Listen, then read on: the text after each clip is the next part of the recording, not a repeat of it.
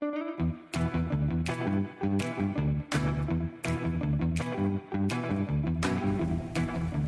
Bonjour à toutes et à tous et bienvenue pour cette avant-dernière émission plateau euh, en collaboration avec Gléna. Et oui, on se retrouve chaque semaine depuis maintenant 4 semaines euh, pour parler bande dessinée le mercredi à 14h. Non, il est 15h, donc ce n'est pas 14h. Voilà. Je suis absolument ravie de vous retrouver pour cette nouvelle émission afin de parler de parcours de femmes en bande dessinée.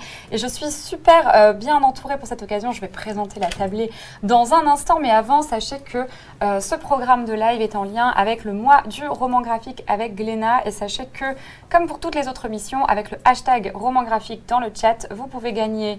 Le tirage au sort se fera à la fin du live. Un tote bag que voici. Euh, cette fois-ci, je n'ai personne à qui, à qui l'offrir. Euh, D'habitude, j'ai toujours euh, une invitée streameuse ou voilà. Si quelqu'un le veut, on fera une petite distribution à la fin. Magnifique tote bag Podium, bien évidemment. Puis Radium Girls, Nelly Bly et Joe la pirate sont à gagner. Elles seront sûrement dédicacées à la fin de l'émission. Voilà, il y a ça à gagner dans mon chat ainsi que sur le chat de la chaîne de Gléna. Donc n'hésitez pas à participer au tirage au sort avec le hashtag roman graphique. On fera des rappels pendant l'émission.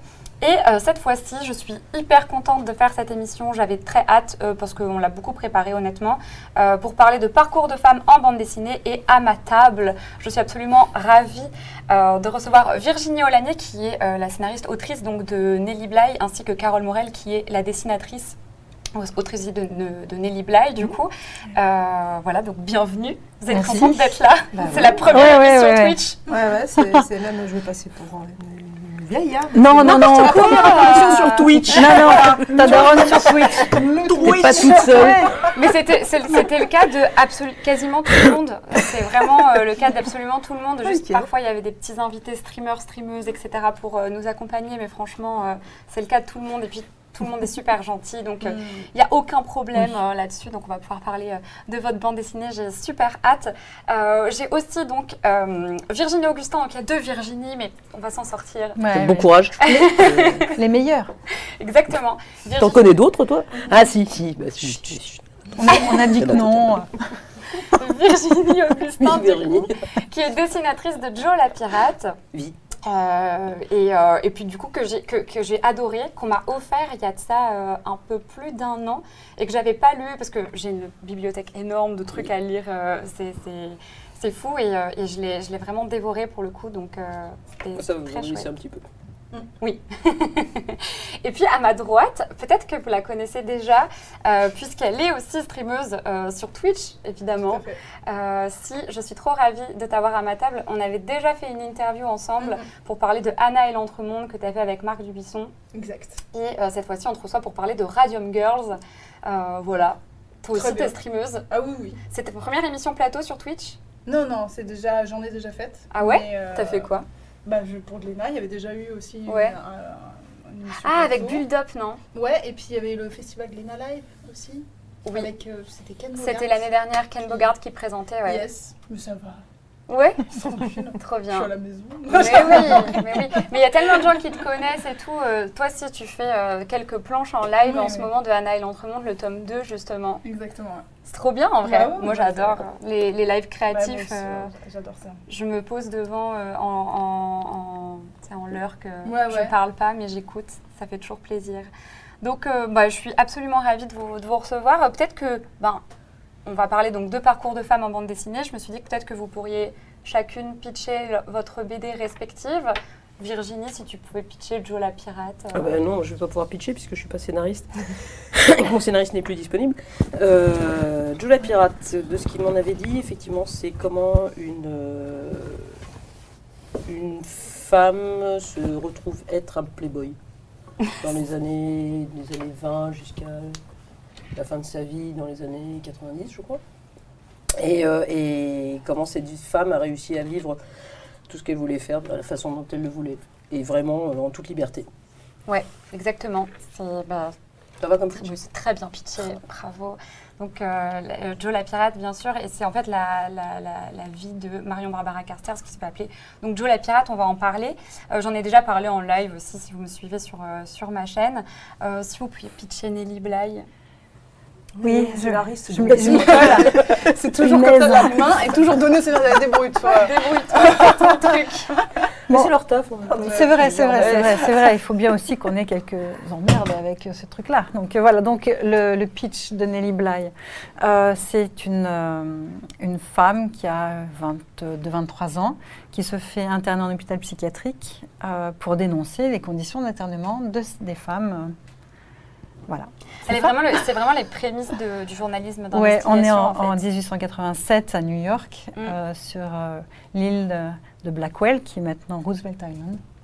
Et euh, il y a des pieuvres. et la folie est à l'extérieur du corps, et c'est très très très beau. Oui, oui, oui, c'est très, c'est très beau, en effet. Si, euh, si tu pouvais pitcher Bah, Radium bien Girls. sûr. Alors, ça parle de femmes dans les années 20 aux États-Unis qui peignaient des cadrans de montres avec une peinture bien particulière à base de radium, scoop le radium. euh, pas Pas ouf. terrible. pas ouf, euh, vraiment. Et au-delà de toutes les évolutions qu'il y a eu, euh, euh, enfin, le radium a amené énormément euh, d'évolutions scientifiques, etc., dans, euh, notamment dans la médecine. Mais en fait, il y avait un petit malin qui a découvert que le radium était phosphorescent à la lumière, enfin, phosphorescent dans le noir sans besoin d'être chargé à la lumière. Et on a fait une peinture. Et c'est comme ça que ces femmes ont peint des cadrans de montre pour pouvoir lire l'heure dans le noir. Ouais. Et sauf que, bah, scoop, euh, le radium c'est pas ouf et c'était des femmes dans ces années-là, donc euh, on s'en foutait. C'était des ouvrières, on s'en foutait encore plus. Et euh, donc c'est la lutte de ces femmes pour, pour euh, bah, en fait, euh, dire que je suis victime et qu'il Ouais. y a un problème. Et Elles, elles étaient Voilà. condamnées dans tous les cas, Elles étaient avaient condamnées. ce pouvoir de... Enfin, elles essayaient en tout cas de prendre ce pouvoir de... de- oui, de oui, protester. bah, en fait c'est le pouvoir du désespoir, en fait, tout simplement. Exactement. Et euh, j'ai oublié aussi en début de live, pardonnez-moi, de vous parler du catalogue des romans graphiques qui est disponible dans les librairies participantes avec Glénat. Donc euh, voilà, si ça vous intéresse, d'avoir euh, ce qui se propose chez Glénat en termes de romans graphiques. Et je voudrais aussi faire un point sur la collection Karma, parce que quasiment toutes les bandes dessinées, pas Joe la Pirate, mais sont, font partie de la collection Karma, qui est une collection chez Glénat, euh, une collection de romans graphiques euh, dirigée par Aurélien Ducoudray, qui met en lumière des personnes euh, qui de base étaient anonymes, parfois oubliées par l'histoire, et qui font des actes marquants, contestataires, qui peuvent faire changer la société d'une manière ou d'une autre. Voilà, donc avec notamment Radium Girls et Nelly Bly qui en font partie.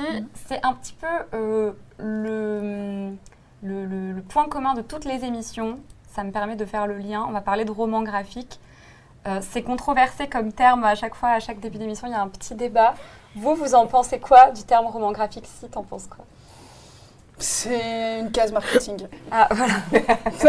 J'ai l'impression que d'émission en émission, on va de plus en plus directement. Ouais, Non, mais en fait, on a besoin. euh, alors, euh, c'est un besoin euh, qui était à la base, je pense, commercial. Il fallait une case supplémentaire pour pouvoir augmenter les paginations, faire des, des one-shots, des choses comme ça. Et en fait, rendre. Alors, le- à la base, c'était une case marketing. C'est devenu après de la BD élitiste.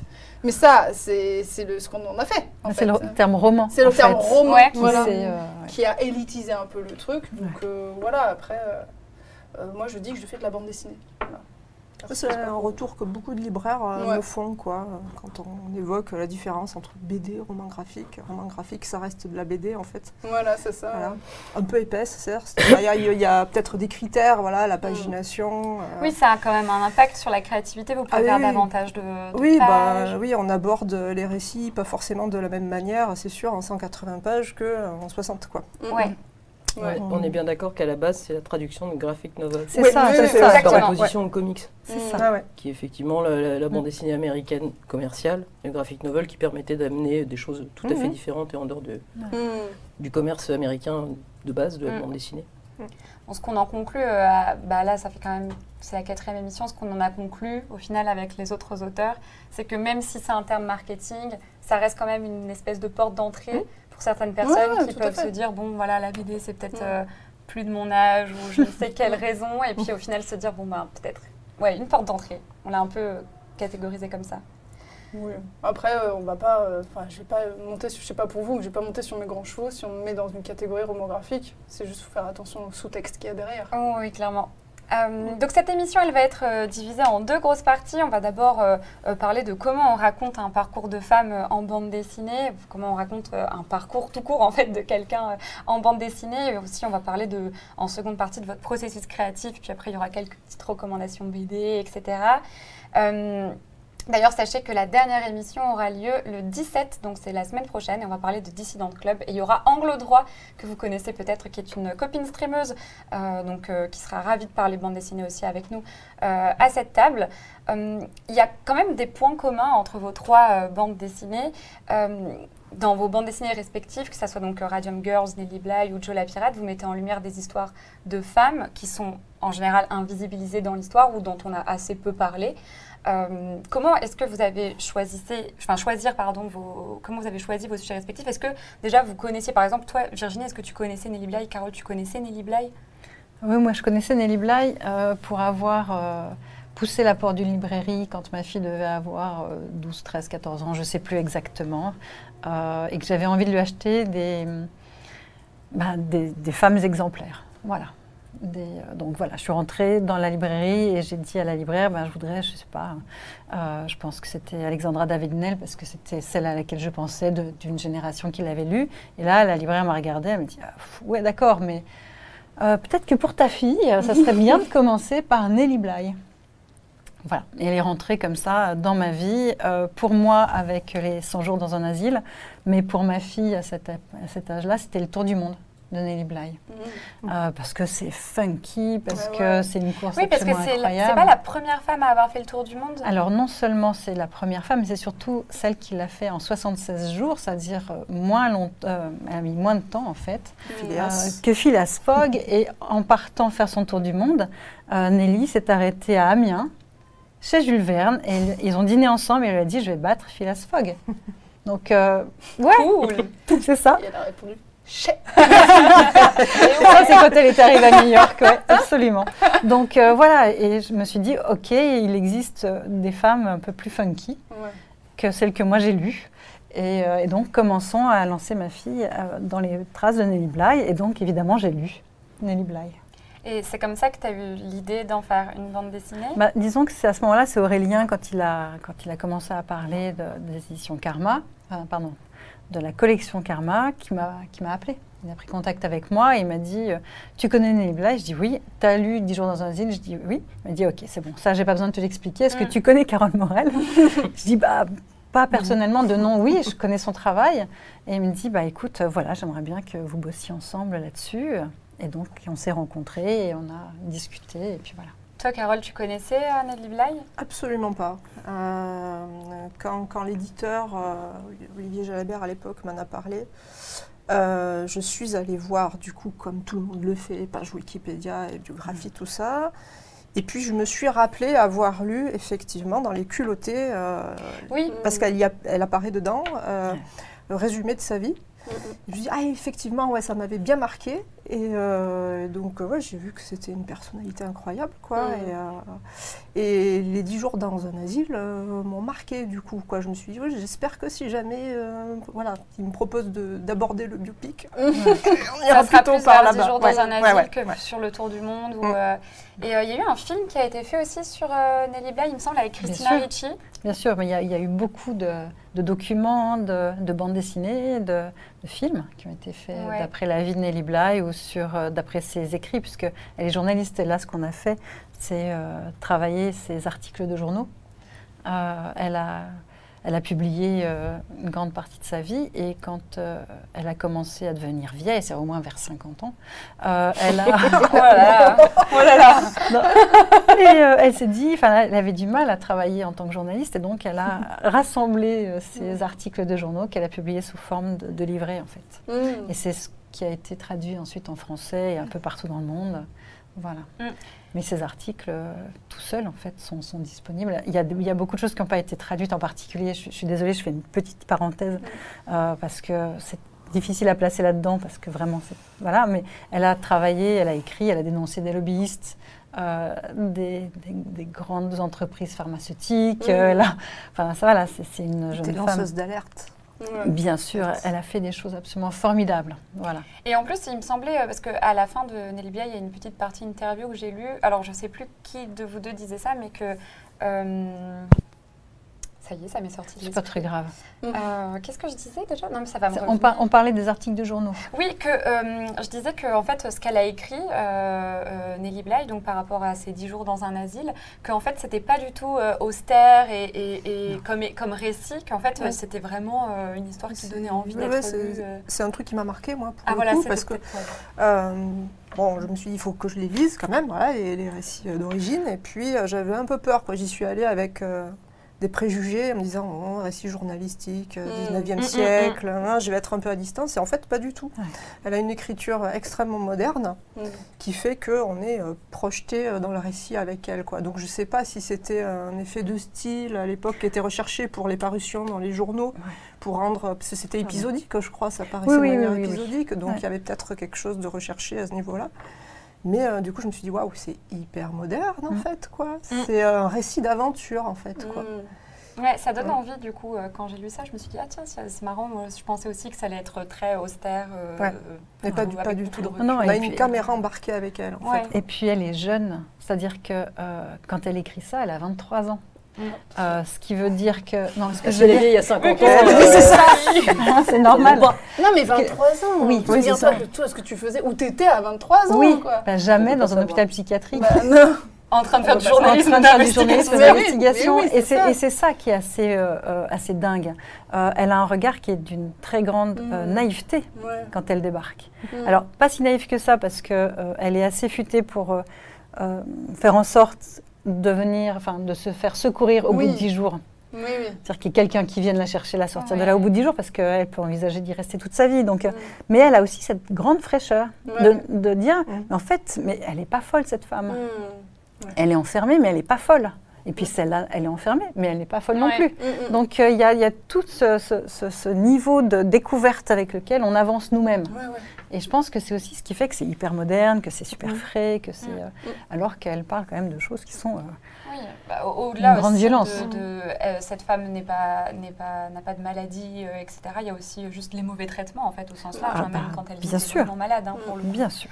Euh, Virginie, pour Joe la pirate, est-ce que toi tu la connaissais? Non, pas du tout.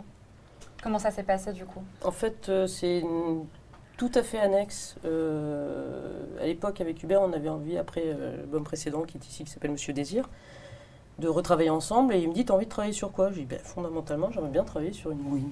Mm. Voilà, j'aimerais bien reprendre un personnage lesbien, fictif ou pas. Enfin voilà, est-ce que tu as une idée? Il me dit non, pas du tout. Donc il me propose un, un tout autre scénario et euh, me, re- me- me présente ce scénario. Je fais quelques remarques. Naturellement, Hubert me dit bon bah laisse tomber, c'est pas pour tout de suite. et il me dit par contre, si ça t'intéresse, je suis tombée sur une nana, euh, je sais pas si tu connais, qui s'appelle donc Marion Barbara Carsters et euh, qui pourrait qui pourrait être assez intéressant. Ça me donne envie d'écrire. Et lui, lui non plus ne connaissait pas. En fait, c'est en s'entraînant sur Internet. Il a vu une première fois ce nom apparaître, une deuxième fois. Il s'est dit, Ah, c'est bizarre quand même. Mm. Présenté comme euh, une bouche ultime, euh, comme une lesbienne forme fabuleuse, euh, extraordinaire du, du, fin dix- euh, du 20e siècle, même pas du 19e, puisqu'il est né en 1901. Mm. Et, euh, et du coup, il a été cherché. Et en cherchant, mais il a trouvé. Il a trouvé, en fait, euh, déjà une biographie euh, de Kate Beckinsale, si je me souviens bien, qui s'appelle The Queen of Welkay.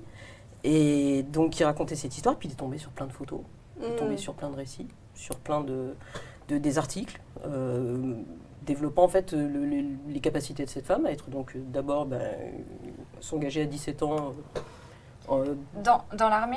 Pas dans le, de, en tant qu'infirmière en fait sur le front euh, alors qu'elle est américaine d'aller d'aller transporter des blessés sur le front français euh, c'est assez étonnant 23 ans c'est pas mal mais 17 ans c'est 17 Ouais, carrément c'est mieux ça. Pas l'armée, mais euh, mais euh, et, Je suis arrivée avec Radio Bleu, on devait avoir 12 ans. hein. non les femmes elles s'engagent toujours plus tôt et, euh, et- ah si mais finalement si parce qu'en fait justement mais Joe, Joe aussi est une reine de la compétition puisque c'est ça Oui, qui l'a motivée toute sa vie Mm. puisque donc après, euh, après cette, euh, bah, la guerre se terminant, il faut bien trouver autre chose à faire, et donc elle se découvre une passion pour les bateaux. Mm. Pour les bateaux, et en particulier les hors-bord, elle devient championne de hors-bord, euh, allant titiller les, les plus grands sportifs euh, masculins, bien sûr, et devenant, devenant une véritable championne de hors-bord. Et puis quand ça commence à devenir un petit peu pesant, quand elle commence d'ailleurs par avoir des petits problèmes de fisc, elle décide de se barrer et d'aller s'installer sur une île dont elle devient maîtresse. Mm. totalement. Ouais. Elle organise euh, à sa guise. Justement, on va parler un petit peu de, de cette île aussi plus tard dans, dans- dans l'émission. Donc toi, tu la connaissais pas. Non. Et puis en fait, euh, quand, tu, quand toi et Hubert vous êtes penchés sur ce sujet, tu t'es dit, ah, ça pourrait être chouette. Ah bah moi, il avait, il avait tapé dans le mille, oui. C'est exactement ce que j'attendais. Toi aussi, est-ce que tu connaissais du coup les Radium Girls, leur histoire? Ben euh, non, Ben, comme toujours, hein, euh, je suis tombée dessus parce que je suis tombée, je, je- je scrollais bêtement sur Twitter et puis j'ai vu Radium Girls, j'ai cru que c'était un groupe de la Motown, enfin, j'ai- cru que c'était un groupe de femmes, en fait un girls band euh, de ces années-là. Mais oui, mais, c'est- c'est- mais Radium Girls c'est hyper catchy. Oui. Enfin, on dirait hein, voilà, de, ces années de ces ouais, quand on avait un peu euh, l'engouement. Euh, voilà. Et, euh, et en fait, euh, il n'y avait pas beaucoup de groove quand j'ai commencé à lire l'article. en fait. Mais euh, très vite, je suis passée du ouais, euh, la mort du fun à l'énervement et à la colère. Et euh, moi, le, la colère est un très bon moteur. Ouais. Genre, euh, ça me, jusqu'à faire une bande dessinée de 120 planches. Plus je suis énervée, et je suis toujours énervée, et, euh, mais, euh, mais ça a du bon. Et c'est vrai que quand je suis tombée dessus, j'ai fait, mais c'est dingue, on n'en a jamais entendu parler, euh, c'est Mm. fou. Puis bah, j'ai commencé à chercher, mais à la base, euh, enfin moi, j'avais j'avais pas du tout pour projet de faire une bande dessinée, en fait. Euh, j'ai commencé à chercher juste parce que j'étais énervée. Et que tu étais curieuse de- d'en savoir plus Bah, d'en savoir plus, et puis, euh, puis après, bon, très vite, quand même, tu te retrouves à être euh, sur ce qui était traduit en français en vase clos. Ça veut dire que Ouais. tu sens l'article qui a pompé de premier article, tu sais, C'est puis quand tu remontes, tu remontes à l'article, euh, euh, la genèse, Ouais, le, le- le source. en Le fait. source, et ça. après, tu remontes aux sources anglais, et ainsi de suite. Mm. Donc, euh, Et Ouais. puis en plus, en même temps, ça te permet, bon, peut-être qu'on en parlera de ça, mais d'écarter euh, le vrai du faux au fur et à mesure en disant Ouais. oh et tout. Mais, euh, mais ouais, j'ai découvert ça et, et j'ai trouvé ça, j'ai trouvé ça dingue en fait. Tu trouvais que c'était important de raconter l'histoire de ces femmes euh, Bah ouais, parce qu'en fait, ça, je pense que c'est le cas pour, pour toutes, mais on- ça cristallise énormément de problèmes qu'on a encore maintenant. ça veut dire qu'une lutte ouvrière de femmes, de lutte de classe, ou euh, au cœur de la prohibition, où on remet en cause les mœurs. Bon, il y a peut-être 100 ans qui nous séparent, mais euh, il y a encore... euh, Enfin, faut, faut pas oublier d'où on vient.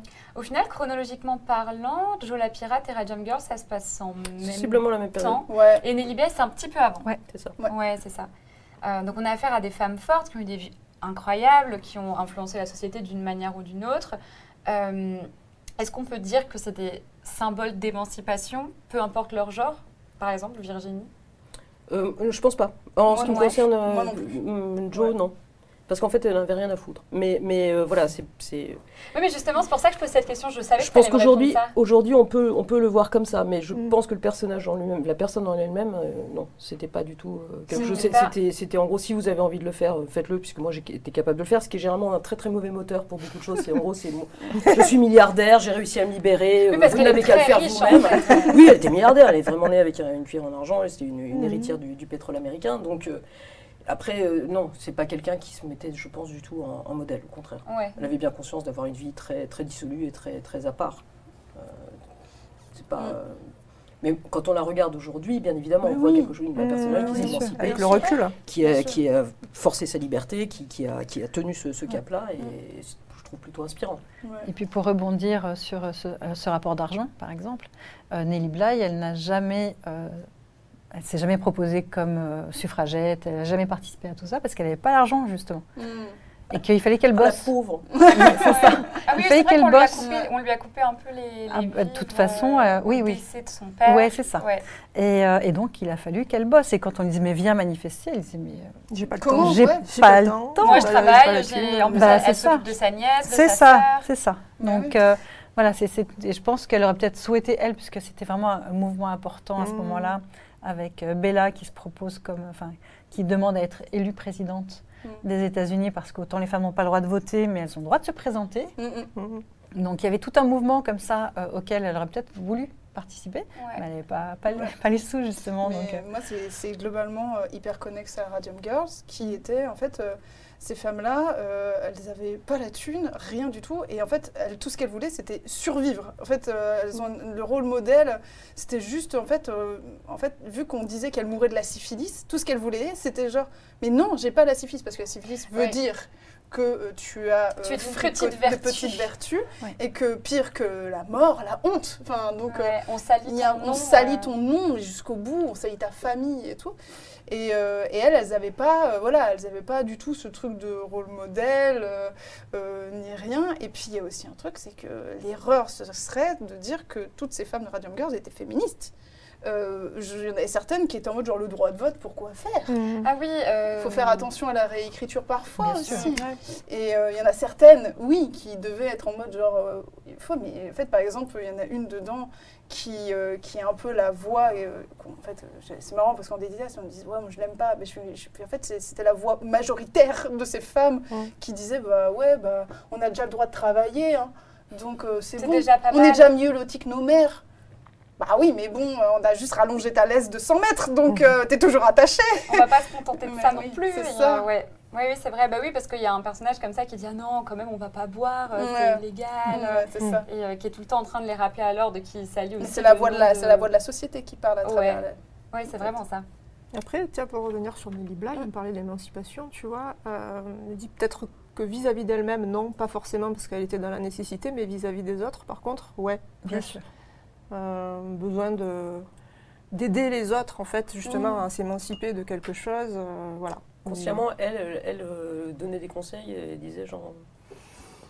Consciemment, non, je, bah, je sais pas, non. C'est compliqué, elle s'est jamais positionnée. Il n'y a pas d'écrit ça, dessus. Mm.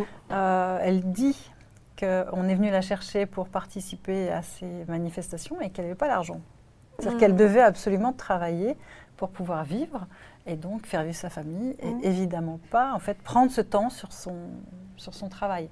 Euh, après, elle, elle, se- elle, ce qui la met en place, euh, quand même, hein, dans, dans le rôle futur de journaliste, ce sont des femmes. Mm. C'est-à-dire qu'elle s'est plus appuyée sur des femmes qui avaient déjà fait ce mouvement-là, euh, peut-être que l'inverse. Et en même temps, après, à présent, il y a un, un prix Nelly Bly pour les journalistes aux États-Unis. Bon, c'est re- relativement récent. Parce qu'elle avait disparu, elle est revenue, euh, comme souvent ces femmes-là, en fait. Mais, euh, mais enfin, voilà, moi, je n'ai pas trouvé euh, dans les textes que j'ai lus, effectivement, toutes les recherches en anglais qu'on est obligé de faire. Voilà, euh, je n'ai pas trouvé d'implication plus que ça. Par contre, euh, il est évident qu'elle a protégé sa mère, sa, sœur, sa fille, sa, nièce, et que quand elle a trouvé un mari très riche, elle l'a épousé. Mais c'est vrai que quand je, je repense à Radium Girls Mhm. aussi, à un moment donné où elles sont à la plage en Oui, maillot de bain, et il y a quelqu'un qui vient mesurer en mode c'est trop court ce maillot de bain, euh, madame, elles, se- elles subissent quoi, elles sont pas. Ah bah, Ça, oui. exi- ça existait vraiment. Ouais, hein, ouais, c'est- ouais. c'est vraiment Elles subissent, chose. puis, euh, enfin, et puis, enfin, là, c'était le cœur de la prohibition, la police des mœurs, euh, etc.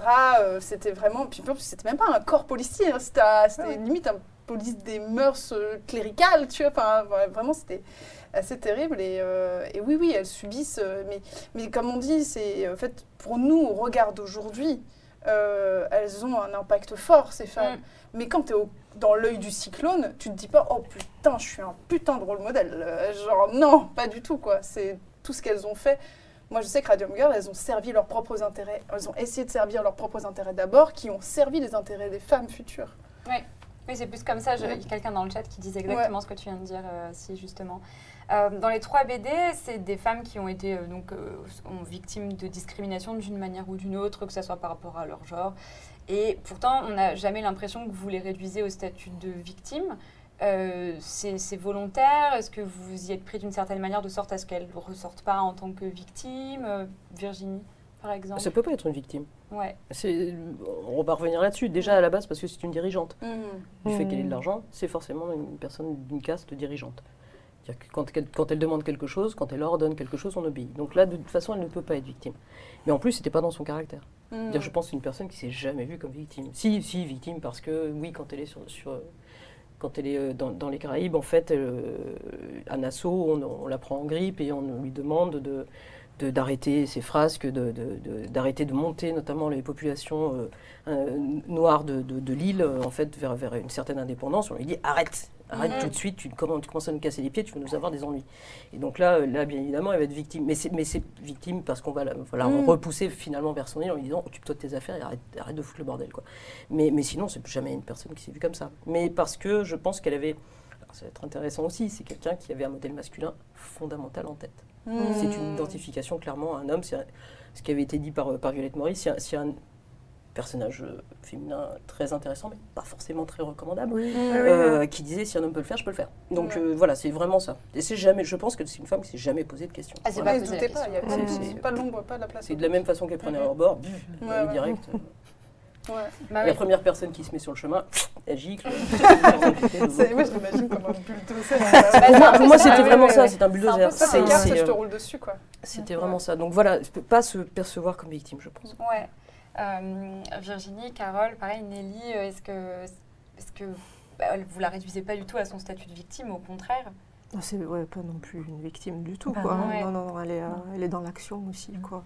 D'une autre manière, en fait. Mm. Mais euh, Moi, je- excuse-moi, Ouais, je, vas-y. je- je freine un petit peu des cas de fer en fait. Pourquoi une femme devra- devrait forcément être victime? Bah, en fait, Ouais, moi, oui. ça dépend plus, ça dépend le, parce que le, moi, je sais par exemple pour Radium Girl, on pourrait leur, appli- leur appliquer le fait qu'elles ont été victimes de, du, du, comment dire, de la, de la machine à broyer de la société. mm. Mais victime, c'est pas une identité, c'est un état de fait.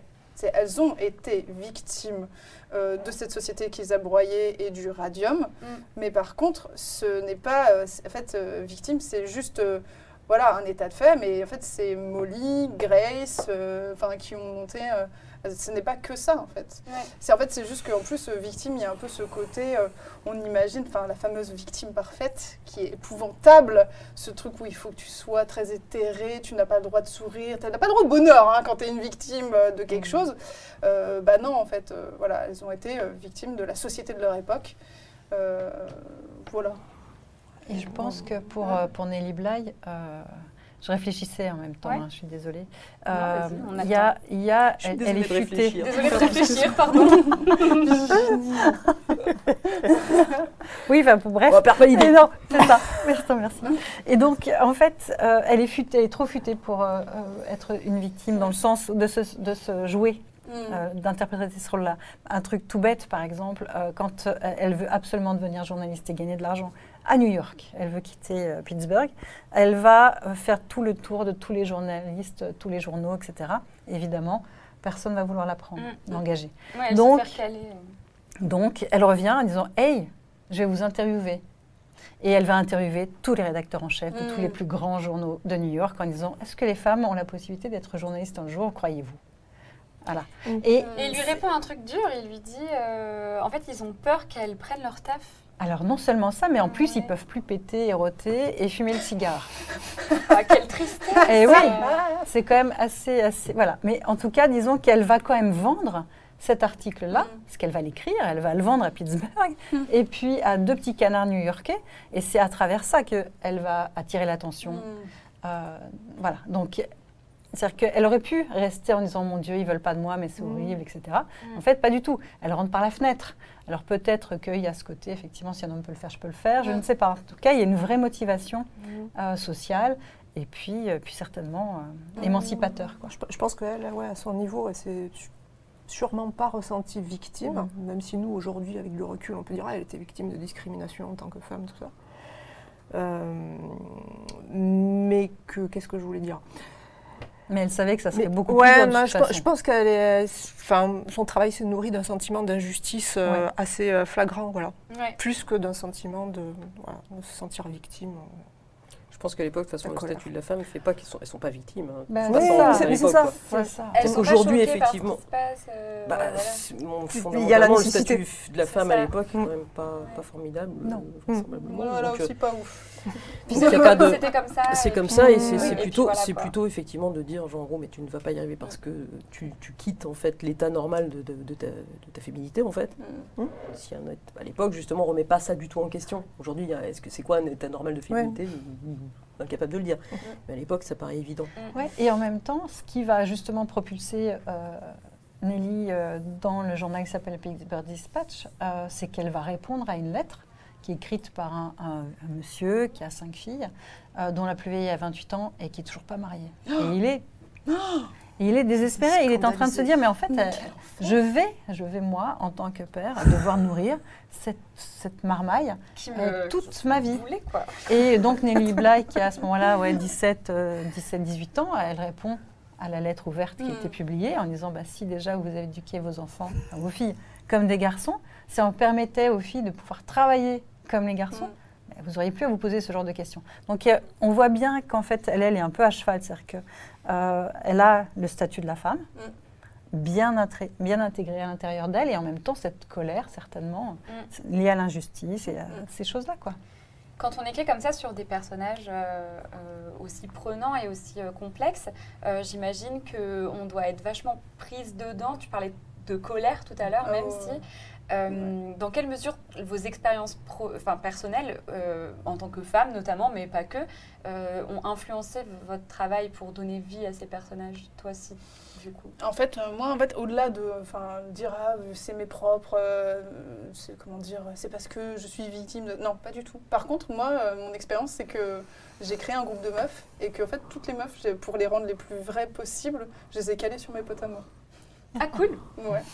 C'est des caractères. Bah, parce qu'en fait, on sait- en fait, le problème, c'est que l'histoire, les faits restent quand ils ne sont pas effacés par, euh, euh, par euh, l'histoire avec un grand H, mais l'émotion disparaît. Ça veut dire que moi, je ne sais pas si euh, Grace, elle était drôle, je ne sais pas si elles avaient de l'humour, s'il y en a une qui était prude ou pas, etc. Peut-être dans certains agissements, voilà, des choses comme ça. Mais donc, euh, moi, le seul moyen que j'ai eu de, de créer un groupe de meufs qui soit, euh, qui soit, qui tiennent la route, et ben, c'est de prendre le, mon groupe de meufs à moi et de caler euh, des personnalités, ce qui me permettait de dire ah non non non non non Molly dans cette situation-là, elle réagirait, aurait jamais dit ça, elle aurait pas réagi comme ça et tout. Ça permet de faire des personnages qui sont pas stéréotypés parce que nos potes ne sont pas stéréotypés. C'est sûr. Alors Non, je je connais pas. Je connais pas. peut-être qu'elles ont des stéréotypes, mais du moins qui se tiennent.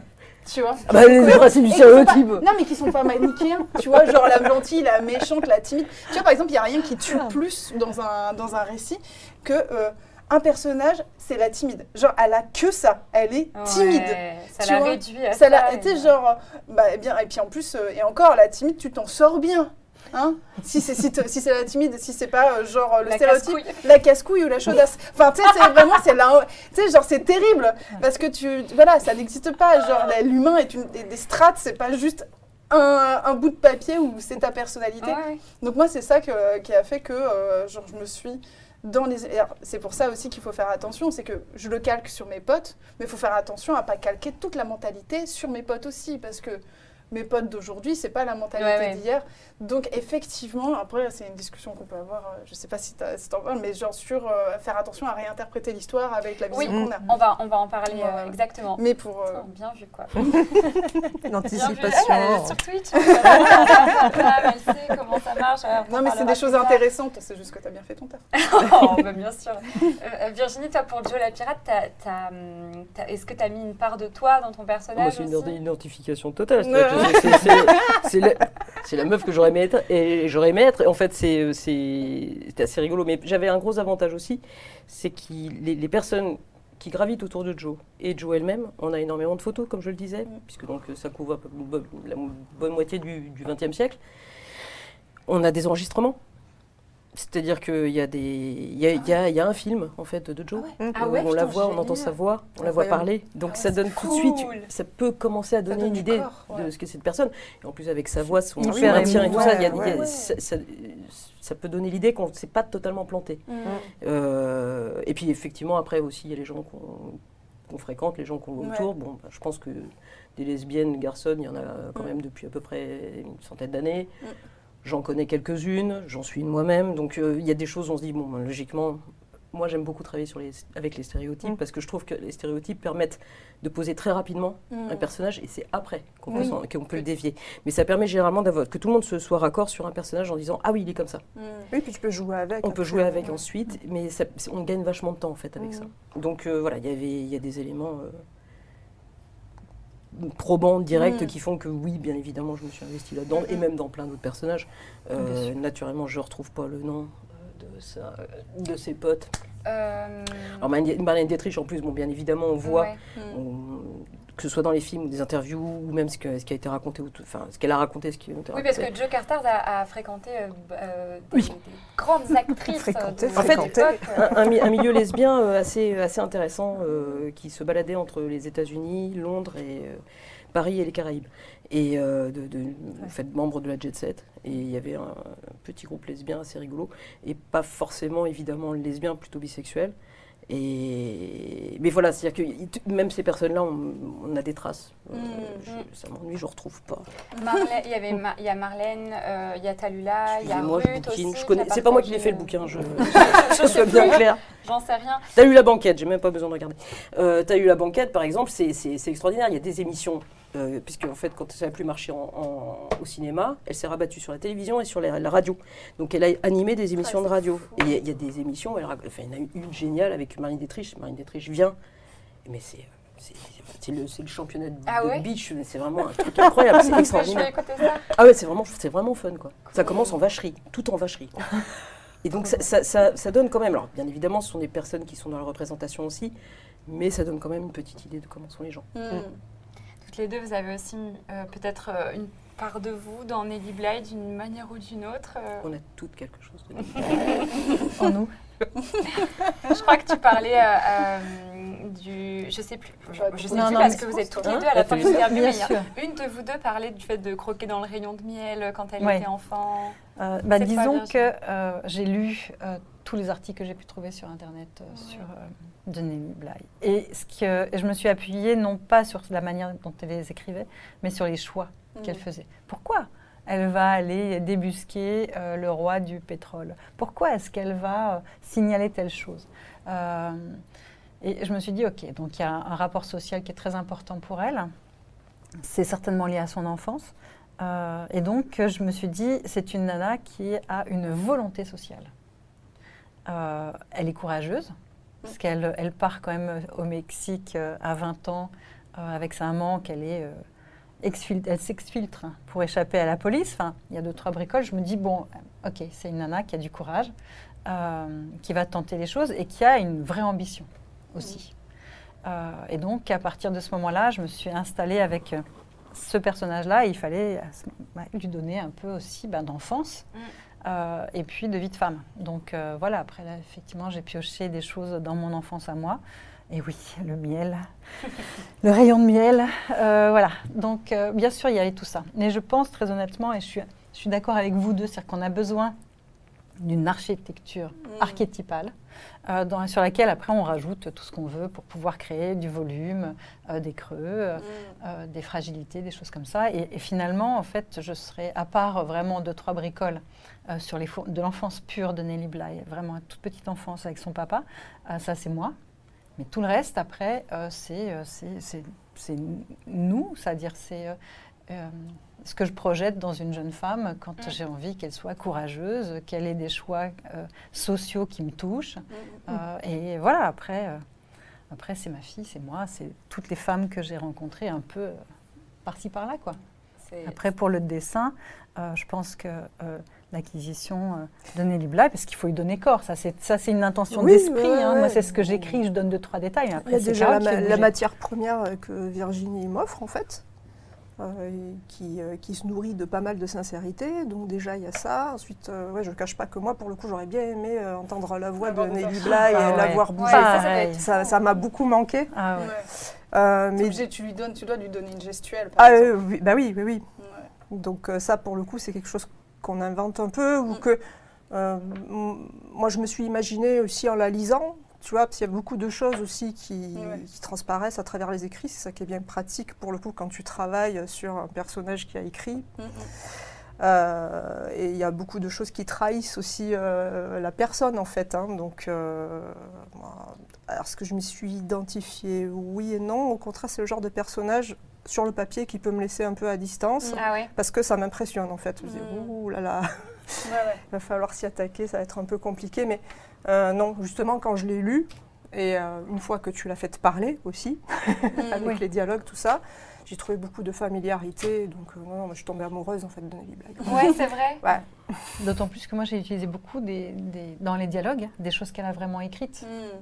Euh, en les replaçant. Donc, euh, adapté euh, pour essayer d'être au plus proche de, de sa parole, Mhm. puisque évidemment, le rêve, ça aurait été de l'entendre parler. On l'a en photographie, mais d'avoir bougé, euh, oh, quel- t'as trop de la chance. Bande de vénard, moi j'avais que deux photos à tout péter. Ouais, c'est vraiment rien du tout. Ah, mais en les plus, on en j'avais- parlait, mais en fait, c'est vrai que Ouais. Joe Carstairs, euh, comme elle est vraiment pétée de thunes, euh, forcément, elle a accès, euh, peut-être, euh, ben, vraiment, on la prend en photo, Mm. euh, on la... Enfin, comme elle... Les riches marquent l'histoire. Ouais, c'est ça. Ah oui, bien sûr, Ouais. bien sûr. Tu vois, elle est, elle est Toujours. plus de support, Ouais, forcément, quoi. Mais là, là, là, le, le- c'est une, c'est une interview, hein, c'est dans le cadre du- de sa dernière course ou avant-dernière course Ouais. en hors-bord.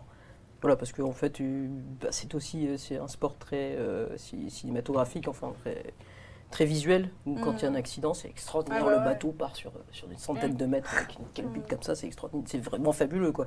Donc, ils, ils aimaient bien interviewer les gens avant qu'ils se ramassent. Top.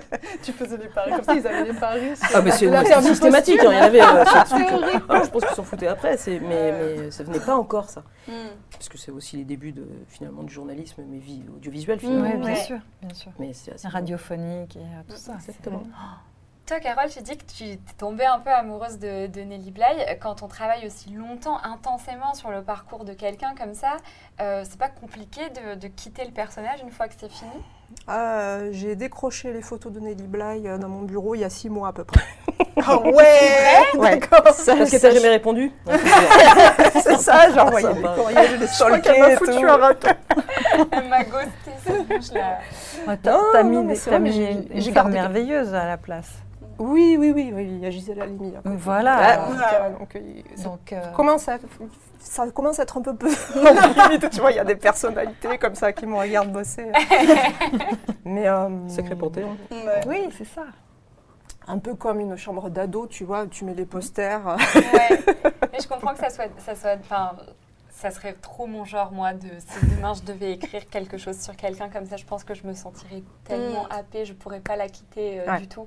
Euh, J'en ai déjà parlé pendant une des anciennes émissions, mais sur Twitch, du coup, on fait du jeu vidéo et en fait, on, fait du roleplay Mm. sur des jeux vidéo où tu peux créer ton propre personnage, lui donner une personnalité, le faire parler, parce que tu es vraiment dans un jeu, donc c'est toi qui le bouge, etc.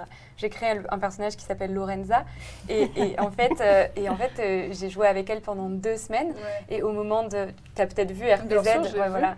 Et au moment de la quitter, c'était horrible. Oui, mais ça m'étonne pas. Je, je me reconnectais parfois, genre pour juste oui, mais la en voir. c'est encore pire, c'est parce que tu, tu lui as donné tout, c'est-à-dire tu lui as donné toute l'essence. On va pas, Oui. on, on va dedans, mais on va pas aussi loin que ça. tu vois, Ben, parce que c'était ta tu voix. trouves Oui, c'est ma voix, oui. Oui, mais c'est c'est juste que, tu vois, je... en fait, il y avait un investissement émotionnel très fort. Certes, il y a un Ah investissement ouais. émotionnel très fort pour nous aussi, mais Je m'en suis, j'ai Mais- du mal à m'en remettre, quoi.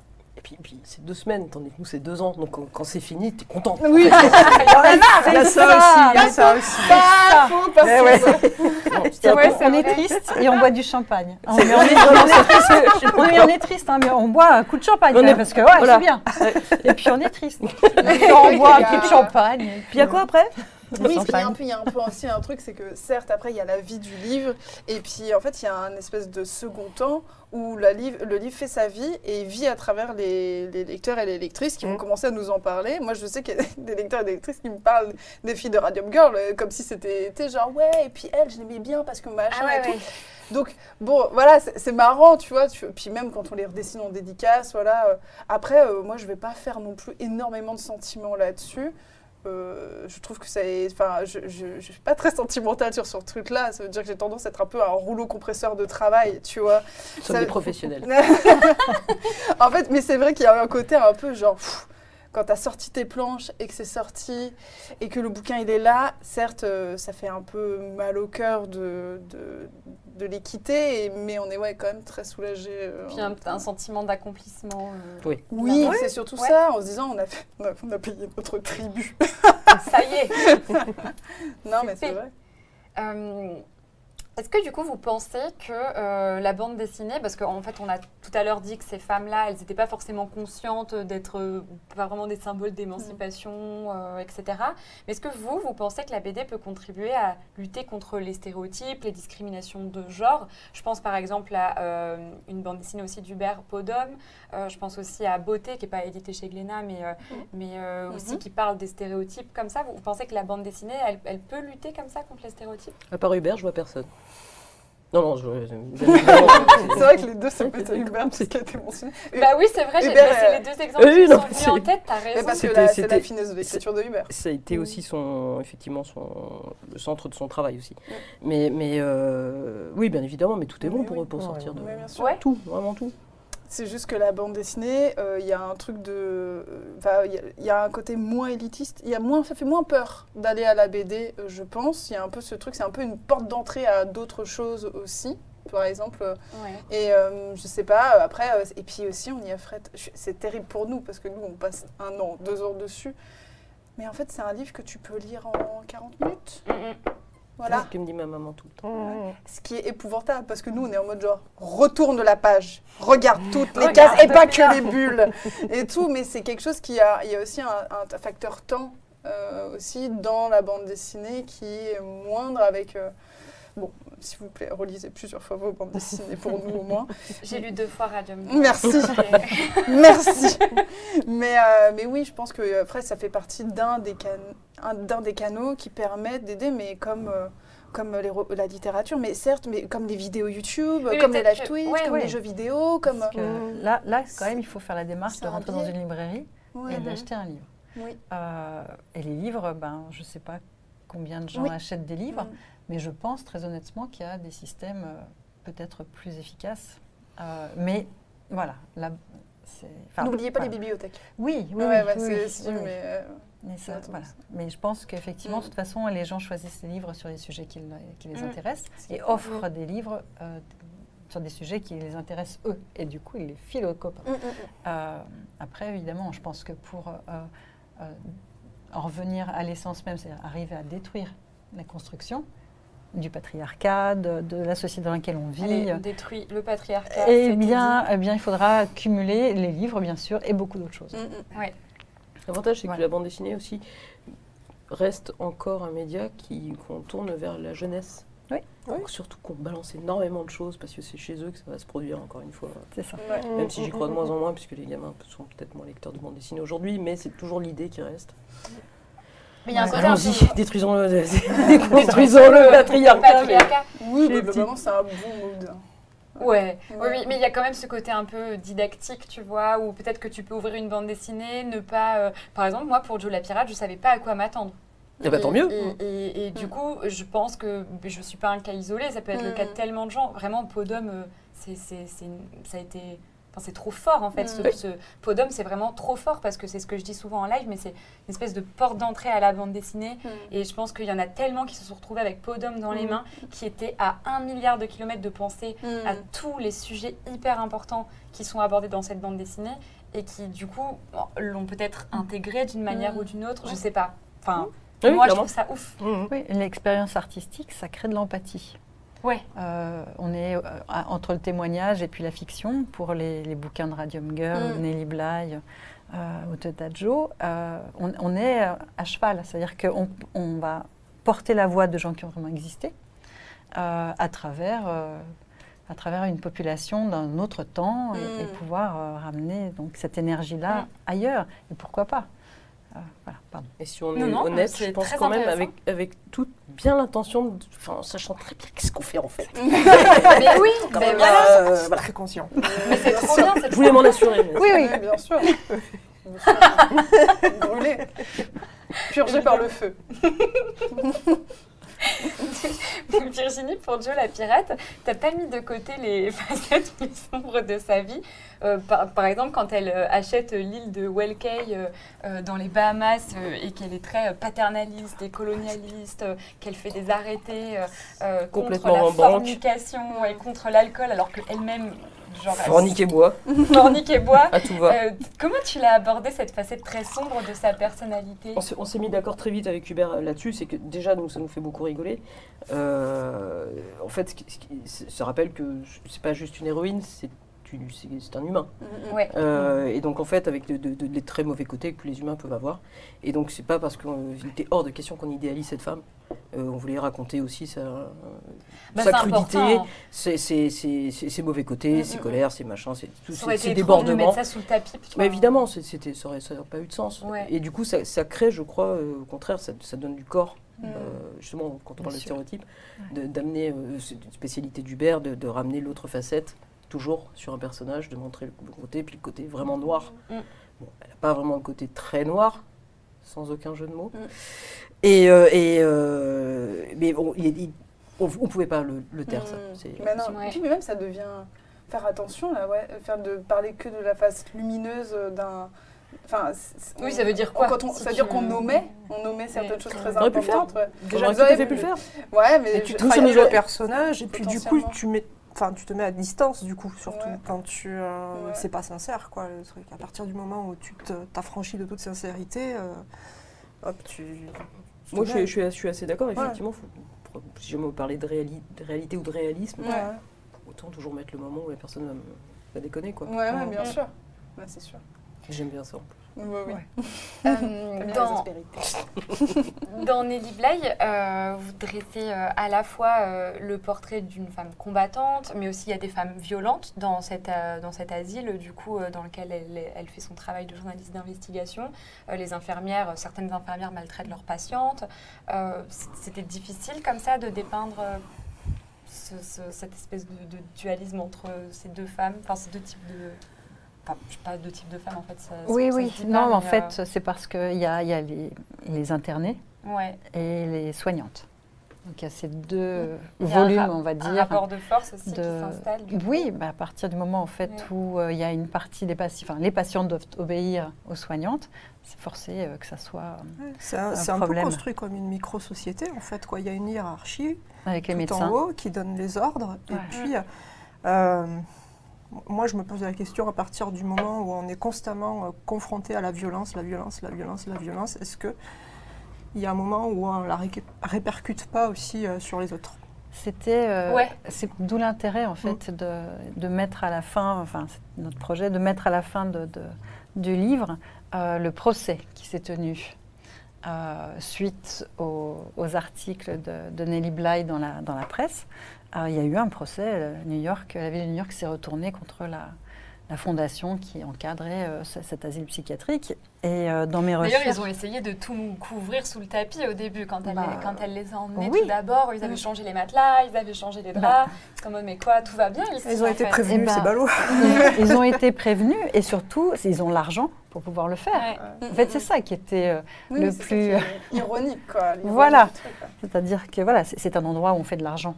Donc pour faire de l'argent, il faut économiser sur ce qui coûte, et ce qui coûte sont les patientes. Mm. Voilà. Donc euh, tout est économisé, tout est- toutes les économies sont faites sur le dos des patientes. Et euh, quand euh, les, les jurys débarquent et que tout est propre et tout rangé, ça veut dire qu'il y a tout l'argent Mm. et que finalement, en fait, tout fonctionnerait normalement si, l'argent était placé à au niveau des patientes. Mais ce qu'il y avait aussi, à mon avis, pour moi, d'intéressant, c'est que ça y est, euh, les, grandes les grandes espérances, euh, Oliver Twist, Mm. euh, comment s'appelle l'auteur de... Twain. Comment c'est pas Mark Twain Non, non et anglais. Pourquoi? Bref, cet auteur anglais ouais. absolument incroyable que j'adore et dont je viens de perdre le nom. C'est pas grave, peut-être C'est, que euh, le chat ouais, les gars, si faites- faites ça, hein. devinette, Euh, bah oui, Marc- faut sur le sûrement- de Noël, c'est- juste. euh, oui, c'est ça Ah, qu'on donne. ouais. Bref. Charles Dickens. Oui, Voilà. merci. Merci Charles Dickens. Le Merci. Le cerveau collectif, Mais ouais. plus intelligents. Ah bah Moi, ça- ça, c'est j'adore clair. Je Dickens, point d'interrogation. Voilà, Dickens, point d'exclamation. Merci. Et euh, super. Merci, c'est trop bien. Donc, euh, Charles Dickens fait une visite de l'hôpital de Blackwell Ouais. euh, en 1840, quelque chose comme ça. Nous, ça se passe 20 ans plus tard. Oui, donc bien 40 avant. ans plus tard. Ouais. D'accord? Et ce que dit euh, Dickens, c'est exactement ce que va dénoncer euh, Nelly Bly. Mm. Et donc, euh, dans cette partie, moi, ce que j'ai retrouvé quelques articles sur le, sur le, le, le tribunal, enfin le procès, mais j'ai pas retrouvé évidemment les minutes. Mm. Et puis je crois que j'aurais été bien embarrassée de lire toutes les minutes du Ah procès. ouais. Ça m'aurait bien fait suer sur la fin. Ah ouais, Donc euh, voilà, il y a un moment, il faut savoir se débarrasser de ces personnages. hein. donc, donc voilà, donc euh, j'ai, j'ai- ouais, c'était pour tout à l'heure. c'est une ellipse. Un tribunal, moi, il y a une ellipse. Ah oui, Ouais, ouais, c'est ça. C'est C'est la fin du tribunal. Exactement. Mais parce qu'on sent. En fait, Oui. ça n'a- la- la- ce qui est Mais important, c'est bien. la finalité Ouais, c'est le résultat. Mais je voulais quand même placer mon Charles Dickens Mais oui. qui a été. Et donc là, du coup, j'avais ce qu'il fallait pour faire le, le parallèle entre euh, les, les mots euh, de, de Nelly euh, et puis euh, de Charles Dickens. euh, voilà. Donc c'était pour ça, en fait. Mm, mm. Cette hiérarchie, elle existe et elle est dénoncée à la fin. Et vous savez quoi? La ville de New York donne de l'argent. Et donc, euh, évidemment, c'est nous qui. Enfin, c'est eux qui payent, euh, Et puis ça va mieux. évidemment, jusqu'à ce que ça n'aille plus. Oui, c'est ça. Voilà, et qu'on redonne de l'argent. Juste avec de l'argent, des, fou, infirmières maltraitantes, euh, finalement, ne le sont plus? Bah oui. C'est simple, en fait. C'est. C'est eh bien merci pour toutes ces pour toutes ces réponses. Non mais c'est vrai, je me suis posé tellement de questions en fait, je les ai lues euh, et à chaque fois je notais les questions en même temps. Je me suis tellement posé de questions pour ces trois BD en particulier. Enfin vraiment, je suis contente d'avoir vos réponses. Et on va un peu plus parler de votre processus créatif maintenant. Euh, je voulais. Chaotique de ma droite. Chaotique à ma droite. je vous rappelle que avec le hashtag roman graphique dans le chat de ma chaîne Twitch, mais aussi la chaîne de Glénat, vous pouvez euh, gagner toutes les BD euh, dont on parle aujourd'hui. Toutes celles qui. Non, pardon. Non. toutes, toutes, toutes celles, non, c'est pas vrai. Je- Nelly Bly, Joe la Pirate et euh, Radium Girls, plus ce magnifique tote bag incroyable, Podum, waouh! donc, euh, ouais, voilà, et après on les dédicace, c'est trop bien. En plus, vous les recevez hyper rapidement et vous les partagez à chaque fois, donc euh, trop cool. En plus, moi je suis une grosse gratteuse, j'ai ramené toutes mes BD aussi. si vous voulez me les dédicacer, ça me ferait trop plaisir. J'ai pas les stylos. Pas de soucis, je t'en passerai. Hein. Moi, je Ah vais- Alex, ça y est, échapper! moi, moi, ça va me prendre quoi? Deux minutes si je suis Une très très longue. phrase. Ouais, bien sûr. Merci! Donc, bref, Bonne le lecture. Le tirage au sort, amitié. Bisous. Le tirage au sort aura lieu à la fin de- de- du live. Et sachez d'ailleurs que si je ne l'ai pas dit non plus au début de l'émission, je manque à tous mes devoirs. Mais si vous avez envie de revoir euh, ou voir les émissions précédentes, tout est disponible sur la chaîne YouTube Replay de Glénat ainsi que ma chaîne YouTube Replay. Voilà. Euh, donc ces trois romans graphiques qui sont basés sur des faits réels, on le dit depuis tout à l'heure, des époques assez similaires, Nelly Bly tout d'abord, Joe la pirate et Radium Girls quasiment en même Mm. temps. Euh, comment, si euh, on en parlait tout à l'heure, vous avez procédé pour vous documenter, les retranscrire, en faire un portrait fidèle? C'est une galère. C'est long. Ah, C'est long. Voilà. Je suis pas, moi personnellement, je ne suis pas historienne. Je n'ai pas du tout appris à avoir cette. euh, une- en fait, euh, il y a des process qu'on peut mettre en place pour moins perdre de temps Bien et sûr. moins se, dis- se dissiper. Euh, J'avais deux gros problèmes. Donc déjà, je sais que j'étais pas historienne et que je suis épouvantablement mauvaise en anglais. C'est un véritable problème. Parce Donc- que la doc, la doc, elle est La en doc est en ouais. anglais. Donc euh, j'ai investi dans un Kindle avec de la trad et je me suis bouffé de la trad et je me suis améliorée en anglais parce qu'il fallait remonter, euh, le- remonter en fait tout là-dessus. Donc bah, en fait il y a, il y a- il y a en fait pour moi ce que j'ai fait c'est que j'ai bouffé de la doc euh, et après une fois que tu as toute ta doc Enfin, t'essayes de mettre un frein à la doc, c'est ça qui est dur. C'est, tu penses avoir tout et puis tu découvres un nouveau truc, tu essaies de le rentrer dedans, tu te dis bon stop, sinon tu Vraiment, te faut perds ouais. tu te perds sinon dans la documentation et, et tu ne fais jamais le livre à l'arrivée. Et après, tu- une fois que tu as ça, il faut réussir à tirer un scénar et savoir ce que tu vas devoir enlever de ça. Garder juste ce qui va réussir à garder et à sortir certaines choses pour pas perdre le scénario. Et moi, en fonction, moi perso pour Radium Girl, il y a des choses que j'ai pas pu mettre dans la BD parce que euh, mon point de vue, c'est ce que savent les filles. Mm. Ça veut dire que, par exemple, dedans, euh, Et les trucs qu'elles savent pas, des trucs qu'elles tu savent pouvais pas. pas en parler. Eh ben non, parce que le lecteur, il est avec les filles. Donc, je vais pas pouvoir faire, faire venir un narrateur euh, omniscient en disant Ah, au fait, euh, ils ont. Parce que, par exemple, euh, dedans, euh, les, euh, comment dire, euh, il y avait un rapport de deux médecins qui avait été commandé par le boss de l'entreprise où elle bossait pour dire non, non, mais la, la peinture au radium, c'est très bien, il n'y a pas de problème. Sauf que ces deux médecins ont fait un rapport en disant Ah non, mais c'est super mauvais en fait. faut qu'elles arrêtent de peindre parce qu'elles avaient une Mais à un technique bien donné, il y a un particulière. médecin qui lui dit arrêtez de porter le pinceau Oui, parce que c'est le. Alors, ce médecin-là, c'est pas un médecin, c'est le créateur de la peinture Oui, voilà. en lui-même, mais qui, qui s'est fait dégager quand il a, quand il a, quand il a dit ça à une des, une des ouvrières. Mais en fait, les deux médecins ailleurs qui ont été mandatés, vous savez, c'est comme les grands groupes euh, qui vont mandater un cabinet euh, pour dire bon bah euh, voilà, on m'a dit que c'était très mauvais, euh, très mauvais ça, le téflon que c'était mauvais, prouvez-moi que sortez-moi un papier comme quoi on- c'est pas mauvais et que les médecins font si c'est mauvais, mauvais. et ben en fait là le, le- le rapport il est arrivé entre les mains du patron de l'entreprise et il est parti à la poubelle. Sauf que ça c'est fou en termes de, de narration. Mais je ne pouvais pas le mettre dans la BD parce qu'elles ne le savaient pas et elles ne l'ont jamais su. Donc c'est ça qui est fou, très frustrant. C'est Ouais. frustrant et en même temps, il y, y a un point de vue à prendre. Ouais. Et si tu le trahis, tu, tu bloques. En fait, l'important dans la BD, c'est la narration, tu vois. Et genre, si tu fais un, si tu rapes un- rates un coche, tu peux sortir la personne du, de la BD. Moi, ça a été le parti pris que. Mais j'ai pu raconter plein d'autres choses. Ça veut dire que le fait d'avoir pris ce biais-là du, groupe de copines, c'est qu'il était hors de question, justement, ce qu'on parlait de que, que le lecteur ne les conçoit, conçoit que en tant que euh, victime euh, sans visage et masse, euh, masse genre sans visage, voilà, avec juste le terme victime. Je voulais qu'on s'y attache à ces femmes avant. Et que quand elles commencent à mourir, on fasse pourquoi, attends, pourquoi elles meurent en fait, Ouais, ouais. pourquoi elles meurent et tout. C'est ça en fait. Donc, euh, Oui, ça servait la narration, euh, ce, que, ce, ce choix que tu as De fait. toute quoi. façon, je pense qu'on est obligés tous de faire des parties pris parce que si- c'est tellement dense. Toutes ces, ces- pour, pour toi, j'imagine que ça a dû être hyper dense aussi de réussir. Je sais pas si tu as dû enlever. Ah pas, ben non, j'ai un mais- scénariste moi. oui, c'est vrai, c'est vrai qu'il y avait eu. Oui, mais si, mais pour le dessin, tu as termes dû de- documenter d'une certaine Bien manière. sûr, Oui, en euh, termes bien en, sûr. en documentation graphique. Comment t'as fait Bah, bien sûr. t'avais- En documentation graphique, euh, pas plus que ça, en documentation euh, icono. Ouais, en icono, ouais, c'est ça. voulais J'ai aussi un scénariste. Ah oui, t'as fourni. Ah la vache, c'est ce scénariste-là. C'est celui-là. C'est celui-là. C'est génial. À la fin de Nelly Bly, il y a, donc il y a cette, ce fameux, cette fameuse interview de, de vous deux justement que j'ai lue. Et, et en fait, euh, tu disais, toi, Carole, que tu avais quand même pris euh, une initiative par rapport à la forme en dôme comme ça de l'asile. Alors non, ça, il était vraiment conçu comme ça en fait. Ah pour oui, de c'est vrai. Ah, Ouais. pardon, j'ai qu'est-ce cru que- ce que avoir lu, Ah, euh, la toiture, ouais. ouais. Ah oui, ok. Ouais, parce qu'en faisant des recherches après, je me suis rendu compte qu'effectivement, le dôme, a été- il avait été reconstruit après plus tard. Sauf que ça m'embêtait, moi, Oui, de, de l'enlever. Je trouvais ça très esthétique. et Ouais, c'est très chouette.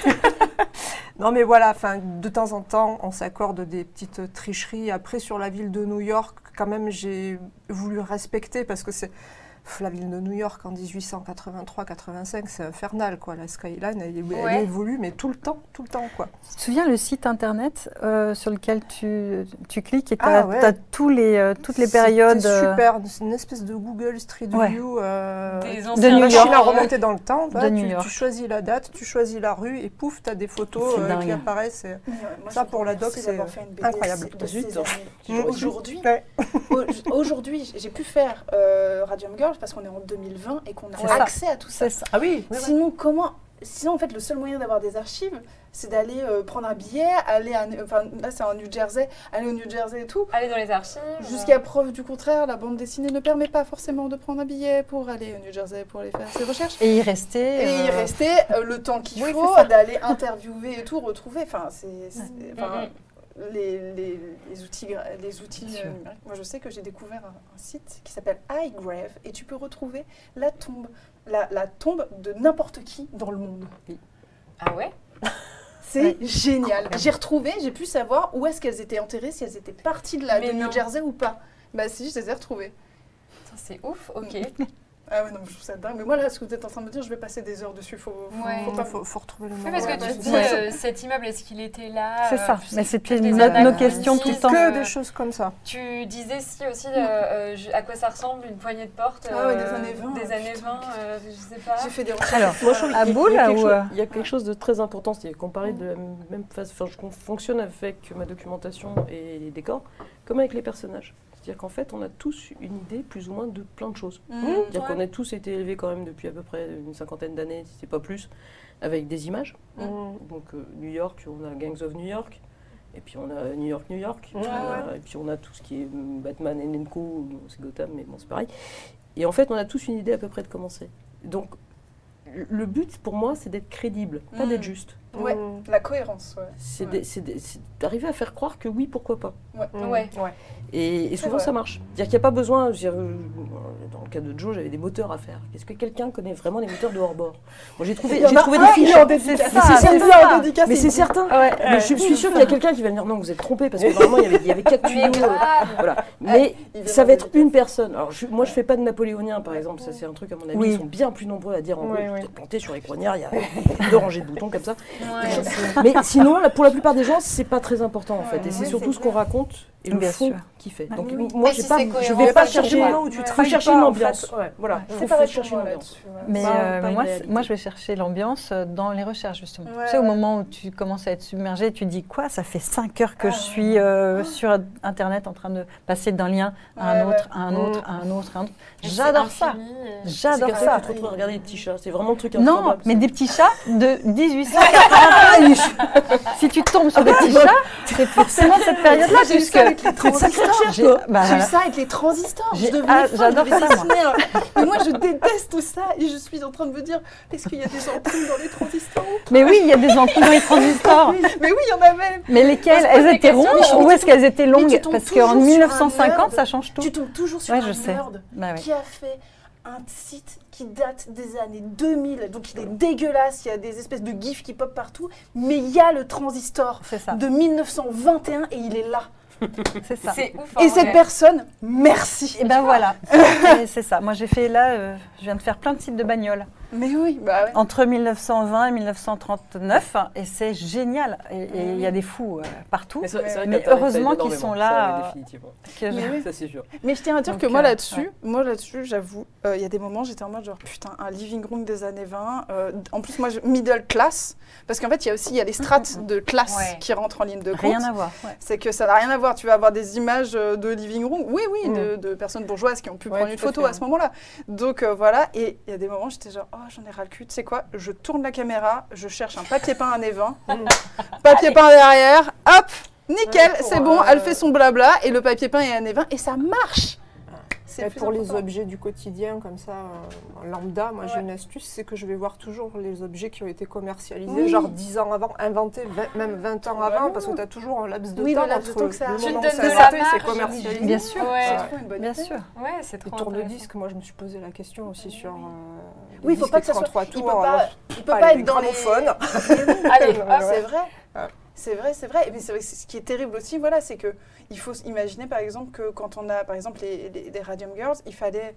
C'est pour ça que j'ai pas eu trop d'autres personnages, mais elles, elles étaient habillées à la mode. Mm. Mais Ouais. leur mère et leur grand-mère, elles Oui. sont, tu sais, genre de la, de la- du siècle précédent. mode d'avant. La- et, et voilà, tu vois, comme quand tu vois nos propres nos parents et nos propres grands-parents. Mais donc ça, c'est vrai que ça un évolue travail- sur plusieurs temporalités. Un travail monstrueux, je pense qu'on se pose des questions qu'on on, on se pose des questions qu'on se serait peut-être Non, jamais on trouve posées. des réponses aux questions qu'on ne s'est jamais posées. Oui, voilà, j'adore c'est c'est ça. tellement Mais c'est merveilleux. l'ambiance colorée C'est merveilleux. Mais oui, Mais c'est aussi, ouais. ça. L'ambiance colorée quand Et on a oui. que les photos en noir et blanc. Grave. Et oui, oui. Est-ce que je suis allée voir des peintures et euh, euh, des, euh, des gravures de mode colorées, du coup, pour me faire une idée des couleurs, des vêtements euh, Mm. des femmes de cette Oui, époque-là. il y a des sites qui font de la recolorisation Ouais. euh, Ouais, aussi, ouais. de, de Oui. vieilles photos. Et de films J'avais aussi, vu ça, et de films, Ouais. ouais, j'ai vu des trucs comme Si ça, jamais, c'est fascinant. si jamais c'est de l'ordre de ce qui s'est fait, par exemple, pour tous les films de, de 39-45,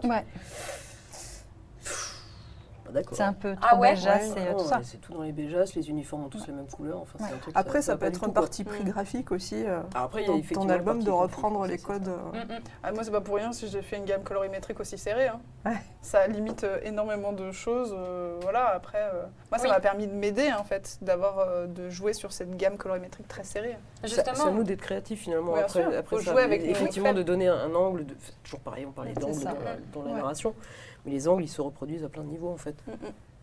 non, je- on va aborder euh, le travail de la couleur euh, dans un instant. Et je me demandais. Hop, dans- lui en noir et blanc, salut. Non, hop, tu restes, Tu vas rester parce que j'ai une question pour toi. pour Radium Girls, le récit, il est entrecoupé par des pleines pages Ouais. euh, de, des espèces de ponctuation en fait avec un dessin euh, euh, à chaque fois. Pourquoi ce choix? Dans quel but? En fait, on, peut les, on peut les voir aussi, je pense, à l'écran. C'est en fait c'est marrant parce que en fait il y avait un film, je me souviens plus du tout de l'histoire, mais il y avait un truc qui m'avait complètement marqué, ça s'appelait L'ordre et la morale. Je crois que c'est de Kassovitz. Et en fait il y avait un espèce de gong qui tombait, tu sais ça faisait bon. Et de ma- au début c'est complètement random dans, les- dans le film et en fait le gong il s'accélère au fur et à mesure et tu comprends ce que veut dire ce gong à la fin Mm. du film. Mais au début tu sais pas d'où il vient. Et en fait pour moi c'est pas c'est c'est la première euh, pleine page comme ça tu sais pas pourquoi Ouais. il est là et en fait tu comprends que tu tournes la page elle est morte Mm. Donc, quand tu vois, ça crée un précédent, tu vois le- la suivante, tu dis putain, mais elles sont toutes en train de mourir. En fait, c'est juste une manière, c'est un trope scénaristique pour te, dire ah ben non, en fait, mais ça, amène leur mort, tu vois, ça amène. Et puis aussi, ça me permettait de montrer comment. Enfin, j'ai quand même un trait qui est.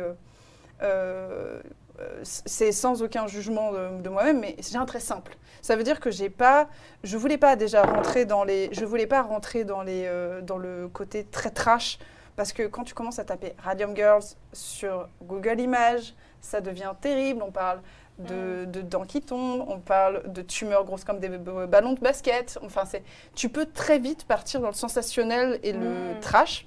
Et je voulais pas ça du tout. Euh, ça m'intéressait pas, c'était pas mon biais. Euh, mais il fallait quand même que je trouve un moyen de montrer qu'elles étaient brisées par le radium. Et c'était aussi une, euh, comment dire, une technique à travers ces images euh, d'annoncer en fait euh, leur mort et, euh, et aussi les, le fait qu'elles étaient brisées par le radium. Et du coup, c'est hyper pesant parce que quand tu tournes les pages et tu vois qu'il y a une pleine page comme Ouais. ça et tu dis ça y est encore. Ouais, ouais, Ouais. Et, et en fait, mais en fait ça, ça, ça fait comme un. En fait, c'est terrible parce qu'elles peignaient des cadrans de montre. Et à partir du moment où elles ont peint leur premier cadran de montre, le compte à rebours est lancé. C'est quand même ironique au possible. Parce que dès que tu ingères une dose de radium, c'est fini. hein. Ah ouais? Ah ouais, non, mais c'est mort. Ça veut dire que ça dépend, en fonction de la dose que tu as, tu vas juste mourir plus ou moins vite. Mais à partir du moment où tu as ingéré ton première dose de radium, tu vas mourir de ça. C'est c'est évident. Et en plus, elle peignait 250 cadrans par jour. Par jour. Donc, imaginez, il faut, elle, elle lâche, elle laissait, elle- en fait, elle lissait le pinceau entre les lèvres. Donc, elles ingéraient du radium. Et à chaque fois, elle remettait dans la peinture et elle Et parfois, elle devait lisser plusieurs fois le pinceau pour avoir vraiment la pointe la plus fine possible et peindre euh, le, Ouais.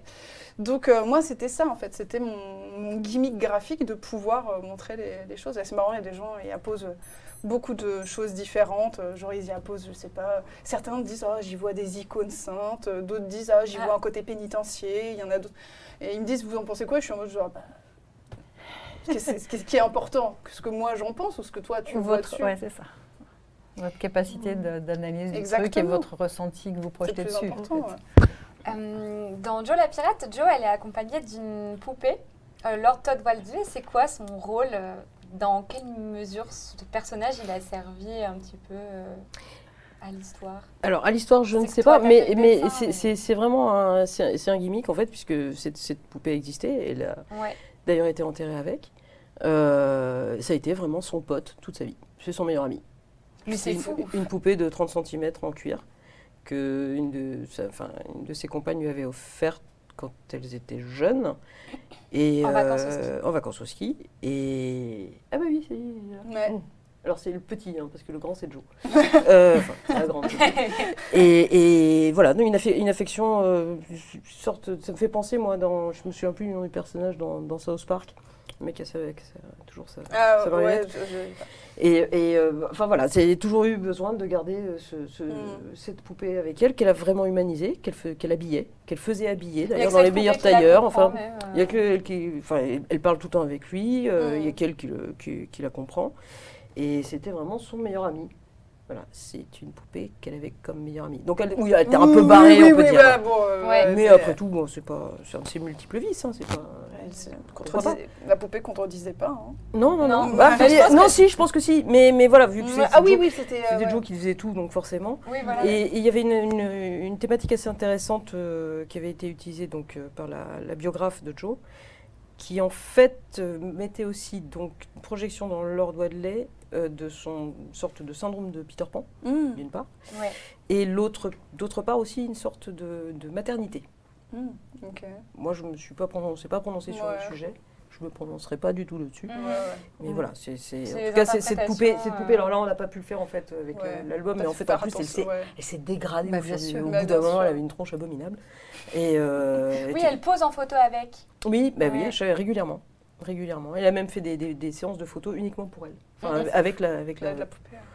Voilà. Alors, chose, chose marrante, euh, c'était pas, euh, c'était pas aussi fou euh, non plus que pour elle, puisque Marlène Dietrich avait aussi les siennes. Ah ouais? Ah oui? Donc, euh, Ah, c'est fou. Ah ok. je pense que c'est un jouet qui a dû, être à la mode à une époque. Ouais. et que plein de nanas ont récupéré. Moi, ça me fait penser aux abominations, je sais pas si... Enfin, abominations, on peut pas dire ça. Vous savez, toutes les, les- les poupées euh, habillées en tenue folklorique. Ah oui, ah ouais. oula, ouais. Moi, des- ça me fait un peu c'est marrant parce que tout le monde fait oula. Ouais. On est bien d'accord. Il y a des Ah collectionneurs, ouais, des choses. Bon, ça fait longtemps que j'en vois plus, propre poussière, ouais. mais je pense qu'il y a une petite Chaque tradition. région avait la sienne, en fait. Mm, mm, mm. Dans les, Mais dans les, c'était dans les en boîtes en, porcelaine Dans les boîtes dans en plastique plastique. transparentes. Ah non, ah bah non, pas forcément. Ah oui, Si, si, effectivement. En tube, comme ça, j'en ai vu. euh, Vous ouais, connaissez pas, vous? Bah, si, J'avais en- une copine. Si, si, bien sûr. oui, je J'avais une copine, moi, qui, les, qui, en, Qui en collectionnait. encore. Elle les avait au de son armoire. Curieusement, maintenant, je pense que j'aurais plaisir à en retrouver. Mais non, à une époque, vraiment, c'était pas possible. Parce Ah qu'il y en ouais. avait beaucoup, beaucoup. Mais je pense que c'est voilà, c'est la, la même chose. Ouais. Il y a un effet de mode, peut-être Mm, aussi, effectivement. Euh, une fois sur euh, l'île de Blackwell, une fois que Nelly Bly arrive sur l'île de Blackwell, on peut voir une espèce de, de monstre avec des tentacules apparaître. Euh, comment, comment ça, c'est toi, Carole, qui a eu cette idée Comment ça, ça t'est venu? Ah, on a été plusieurs à avoir l'idée. Ouais. Dans ta tête On était au moins 15. Euh, non, non, je crois qu'on s'en Ouais, était parlé, ensemble avec Ouais. euh, Aurélien Ducoudray, avec l'éditeur. Euh, on s'est dit oui, ça serait bien de donner corps en fait euh, au traumatisme, aux névroses, à la folie, de la rendre un peu plus euh, palpable, histoire euh, d'éviter d'autres écueils, Mm. euh, comme représenter des personnages euh, qui partent un peu dans tous les sens, Oui. et qui vont avoir voilà, des posings et une manière de- d'exprimer euh, la folie euh, un peu ça. qui aurait été peut-être un peu trop caricaturale et Oui, pas. et puis euh, une bande dessinée avec que des femmes la bouche ouverte en train de se tirer sur les cheveux, parce qu'en fait c'est inanimé, donc euh, Mm. comme ça, c'était vraiment juste pas possible. quoi. Ouais. Et Donc, puis, euh, puis ça permettait, euh, pareil, d'amener progressivement aussi euh, Mm. quelque chose qui, qui se dévoile au qui fur et à s'installe, mesure. ça et commence qui, dans voilà, la tasse de thé, ouais, et puis euh. Et on voit cette planche là euh, qui, qui est- qui est Mm. folle, la pleine page euh, dans la baignoire là justement. Il y a un petit côté un peu Lovecraftien forcément. Bah, oui, Ouais, on est, on est au- une référence aussi. oui, oui, on est sur une île au milieu de l'Hudson. Euh, Lovecraft, c'est- c'est- Ouais, ouais. euh, Ça paraissait évident, évident. bien sûr. Est en huis clos, il y a une perte de repères, euh, d'espace, de temps, Ouais. de- enfin, Mm. on est quasiment envoyé dans une autre dimension, quoi. Mm, mm. Ouais. Ah Oui, complètement. La souffrance Mais- est bien réelle. hein. Et, et du coup, voilà ce monstre qui s'installe et puis Ouais. qui, qui, qui, qui montre un petit peu, le, enfin qui personnifie la folie et même des, des femmes qui de base étaient totalement saines d'esprit, qui étaient envoyées là dans cet asile. euh, bah, bah, on ça. voit par exemple un fils qui a sa mère qui commence à, à- à avoir Oui, un elle- certain âge et en fait elle est totalement saine peut plus d'esprit. travailler, Elle hein. peut plus travailler, elle parle pas un mot d'anglais, elle est Mm. allemande. Et en fait, euh, il lui coûte, elle lui coûte beaucoup trop cher à ce fils. Mm. Et en fait, il s'en débarrasse et il la met là-bas. Et elle, euh, enfin, elle comprend pas ce qui lui arrive. Elle, elle non, ne- puis elle quand le comprend médecin, vraiment pas, puisqu'elle ne comprend pas Oui, l'anglais. parce euh, que quand le médecin la reçoit, elle essaye de discuter, mais en fait, euh, elle sait pas parler anglais. Donc, euh, dans Mm, tous les cas. Elle, euh, elle- Ouais, elle est obligée de subir, quoi. Oui. Ouais, et, et ouais, bon, c'est assez fou. Enfin, moi, j'avoue, j'ai été un peu, euh, un peu touchée euh, par, par, Mm. par le récit, forcément. Et, euh, et d'ailleurs, on voit aussi, euh, Carole, que tu as utilisé aussi une différence de couleur entre l'asile, les flashbacks, etc. Mm. Euh, J'ai trouvé ça chouette pour les flashbacks que, au contraire, normalement, souvent les flashbacks, on voit un peu des couleurs sépia ou, Mm. ou du noir et blanc et tout. Et là, au contraire, c'était des, des, des couleurs hyper vives pour euh, l'enfance de Nelly, notamment. Euh, oui, bah, l'idée c'était de, contraster justement avec le, on va dire la trame narrative euh, au présent Ouais.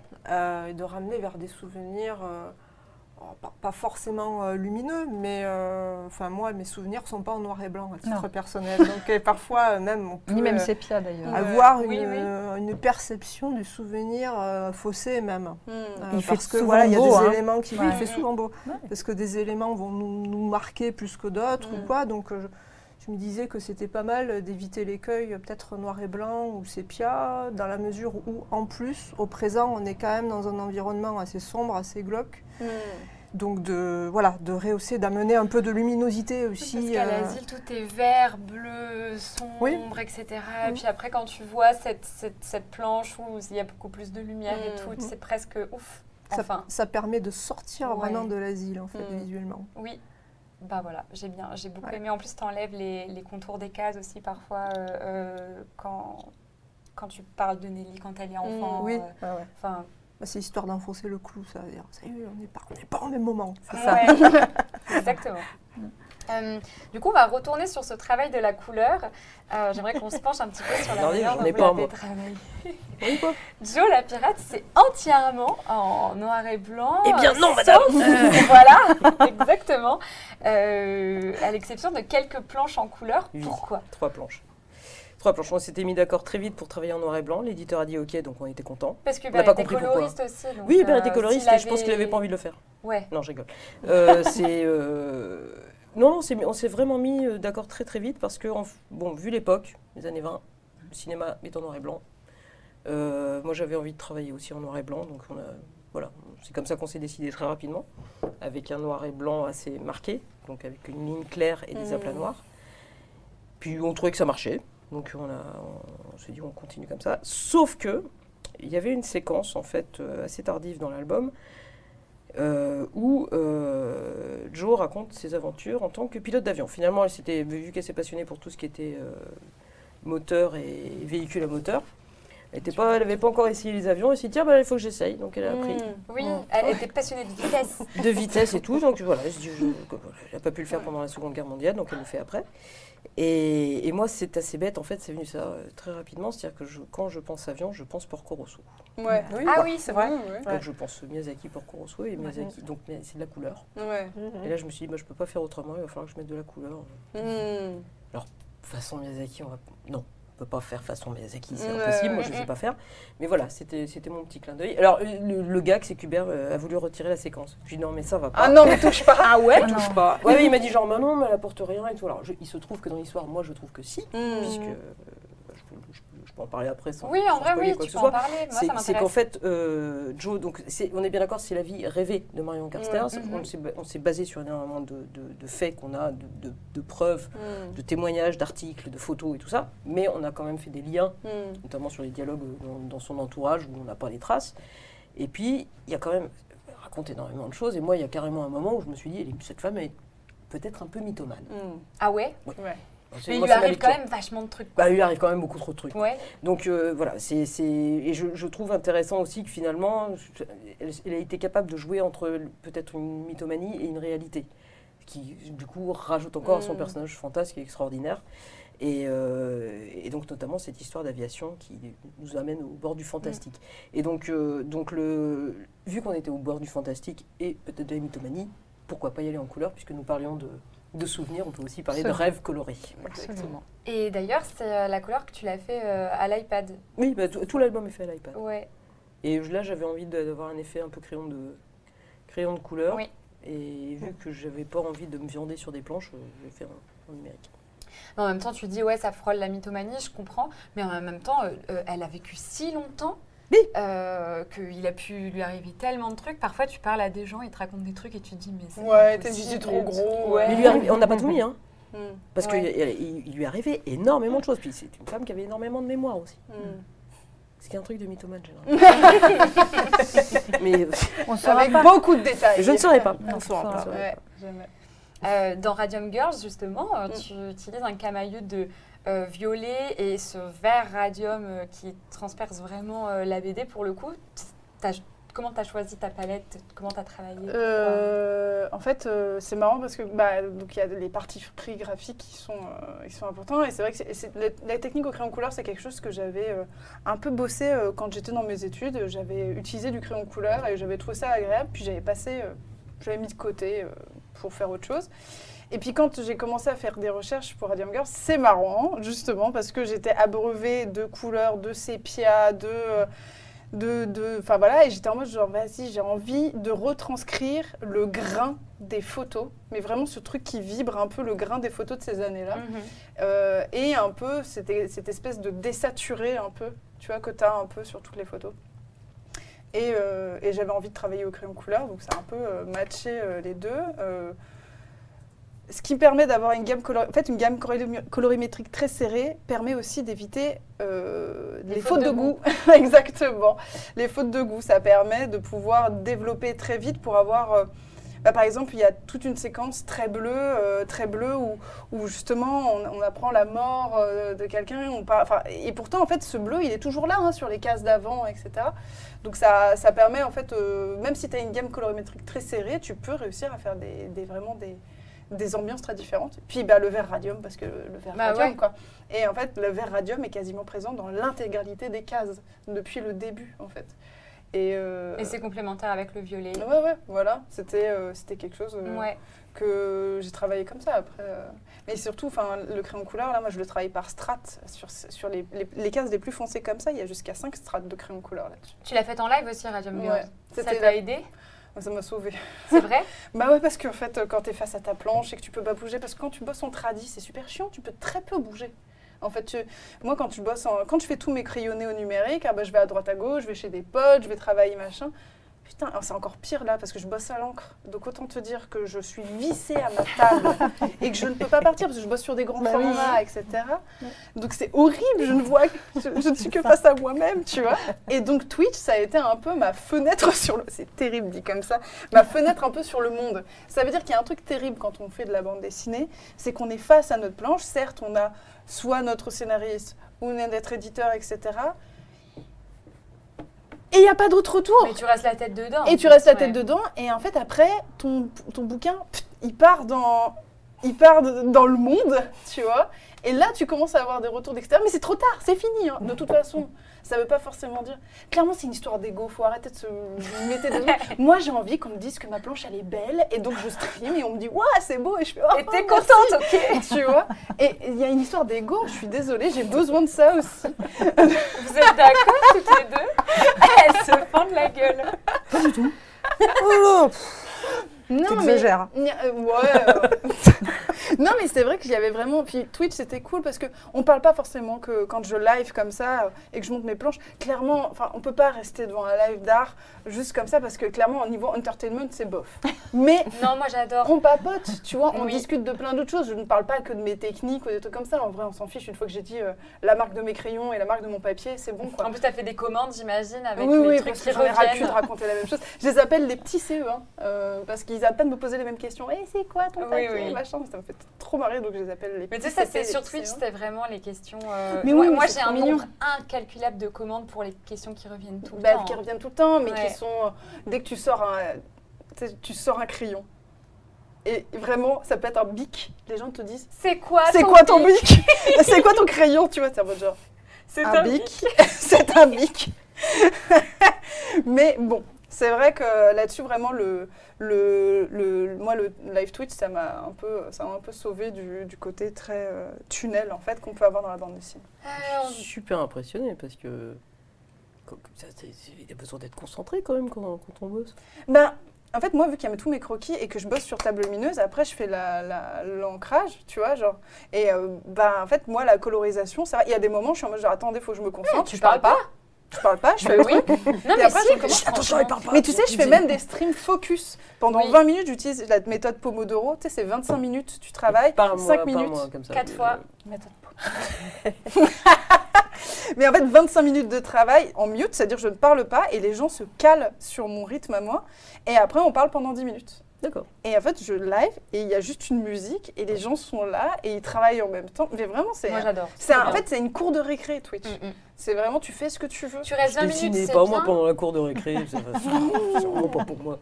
Tu, Je tu suis vraiment trop vieille pour ces conneries. Oh, Oh, tu restes Ah, 20 t'as minutes, commencé, hein. bien, tu restes 30, tu restes une heure, parfois tu restes juste 5 minutes. Mm. Et puis moi je préfère presque en fait que ça soit comme ça, c'est Ouais. posé et tout. euh, euh, j'apprécie, j'avoue. Euh, on demande Ah, dans le chat hein. ta chaîne. I- euh, Euh, I- c'est C-Y. Non, c'est Yes I. Ah Mais ouais, c'est c'est Yes Yes I. I. oui, voilà, c'est ça. Euh, Y-E-A-H-C-Y. Ouais. Ceci, c'est trop petit pour tous les réseaux sociaux.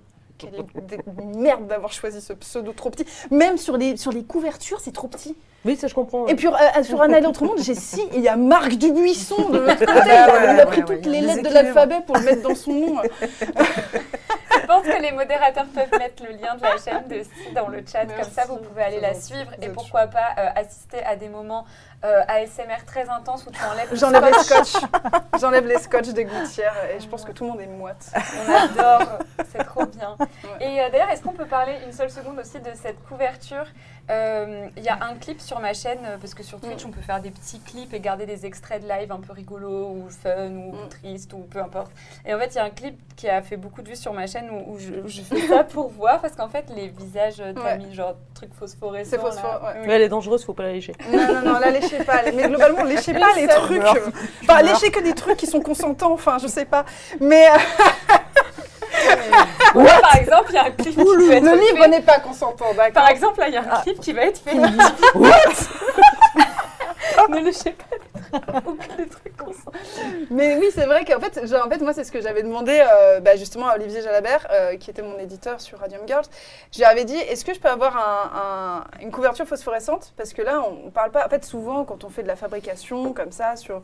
En fait, ça peut parfois être un peu gadget. Parfois, on fait, euh, on va, alors, ça dépend. En fait, soit ça, genre le phosphorescent, c'est dur à mettre sans que ce soit gadget, quand même souvent. Et là, j'ai fait, je veux du phosphorescent. Et forcément, Olivier, euh, l'éditeur, il a fait, tu veux du phosphorescent, tu l'auras. Enfin, vous voyez, vous voyez, vous le voyez, c'est un personnage. Et donc, j'ai fait, ok, je veux du phosphorescent. Et, euh, et donc, voilà. Et ce qui était drôle, c'est quand la BD est sortie, j'ai eu plein de messages de libraires qui me disaient, Oh, ton vernis sélectif, donc le vernis sélectif, c'est ce qui fait que ça brille un peu. Euh, il a grainé, euh, ça veut dire que tes bouquins, ils vont partir au pilon. Donc, au pilon, c'est à la destruction. Oh là là, tout, tout. Et j'étais en mode genre, non, non, mais pas tout. à la Vous allez Et voir bah, c'est exactement ce que je lui dis. Je lui ai dit, va dans tes chiottes, éteins la lumière avec le livre. Et elle m'a dit, ok, t'es sûre Et donc voilà. Donc c'est pour ça. Mais- Très bien. Et ben moi j'aime bien cette couve. Elle, Si cool. le seul bouquin qu'on peut repérer dans une librairie de nuit. De nuit, Ouais. De nuit. absolument. Très utile Ouais. parce que la librairie est Radio fermée. Pour autant, ça reste quelque chose de notable.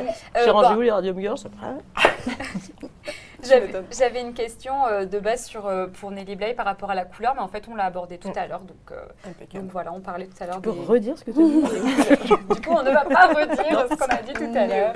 Euh, Wow. pour autant, euh, voilà. Euh, D'ailleurs, euh, alors, ok, j'ai un truc dans mon runner, je suis pas sûre que ça soit ça, mais c'est toi, Carole, qui travaille sur euh, une nouvelle BD qui retrace le procès de, de Bobigny, c'est ça? Oui, Ah ça. oui, ok, très Ouais.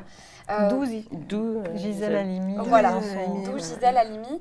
Donc, euh, toi, Carole, tu travailles en ce moment sur cette BD. Euh, c'est, euh, ça retrace le procès de Bobigny, qui est un procès pour euh, le droit à l'avortement, Ouais, 1972. Euh, la sortie, elle est prévue pour courant 2024. Est-ce que tu peux nous en dire davantage? Alors, euh, pour le coup, on n'est pas sur un nouveau biopic euh, sur Gisèle Halimi. Nous, on est un peu plus. euh, alors, c'est scénarisé par Marie Bardio-Vaillant, quand même que je la cite. Et euh, donc, effectivement, ça sortira chez Glénat. 2024, ça me paraît loin, mais en fait, euh, C'est très très très C'est vite, demain. voilà. T'as terminé, j'espère. Qu'est-ce que tu fais là Euh, on parle depuis tout à l'heure, là, il y a du ça. travail. hein. On va être en train de bosser. Et donc, euh, oui, nous, on retrace un petit peu euh, l'histoire de ce procès. Attendez, Bah oui, c'est ça, ça. je viens d'aller m'enfermer dans le noir de mes toilettes avec Radium Girls. Eh bien oui. Et oui, on vous l'avait dit. Moi, je l'ai fait, hein, donc euh, c'est pour ça. que je- quand je l'ai vu, je fais ah. Donc Gisèle Halimi. Voilà, Oui, voilà, Gisèle Halimi. Donc oui, c'est c'est un récit qui va retracer un petit peu l'histoire de ce procès Oui. euh, historique. Mm. Euh, où euh, donc il y a cinq femmes qui ont été jugées, et notamment Marie-Claire Chevalier ainsi que sa mère, Michel Chevalier, euh, qui ont été euh, accusées euh, pour voilà, avoir avorté en fait. Délit d'avortement, ouais. délit ouais. donc elles étaient inculpées. Et euh, alors, euh, beaucoup de colère aussi, euh, encore une fois, Mm.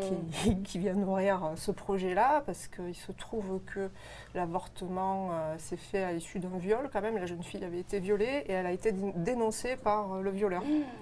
Voilà, donc on est quand même sur petit- un petit cumul d'injustices euh, à son comble.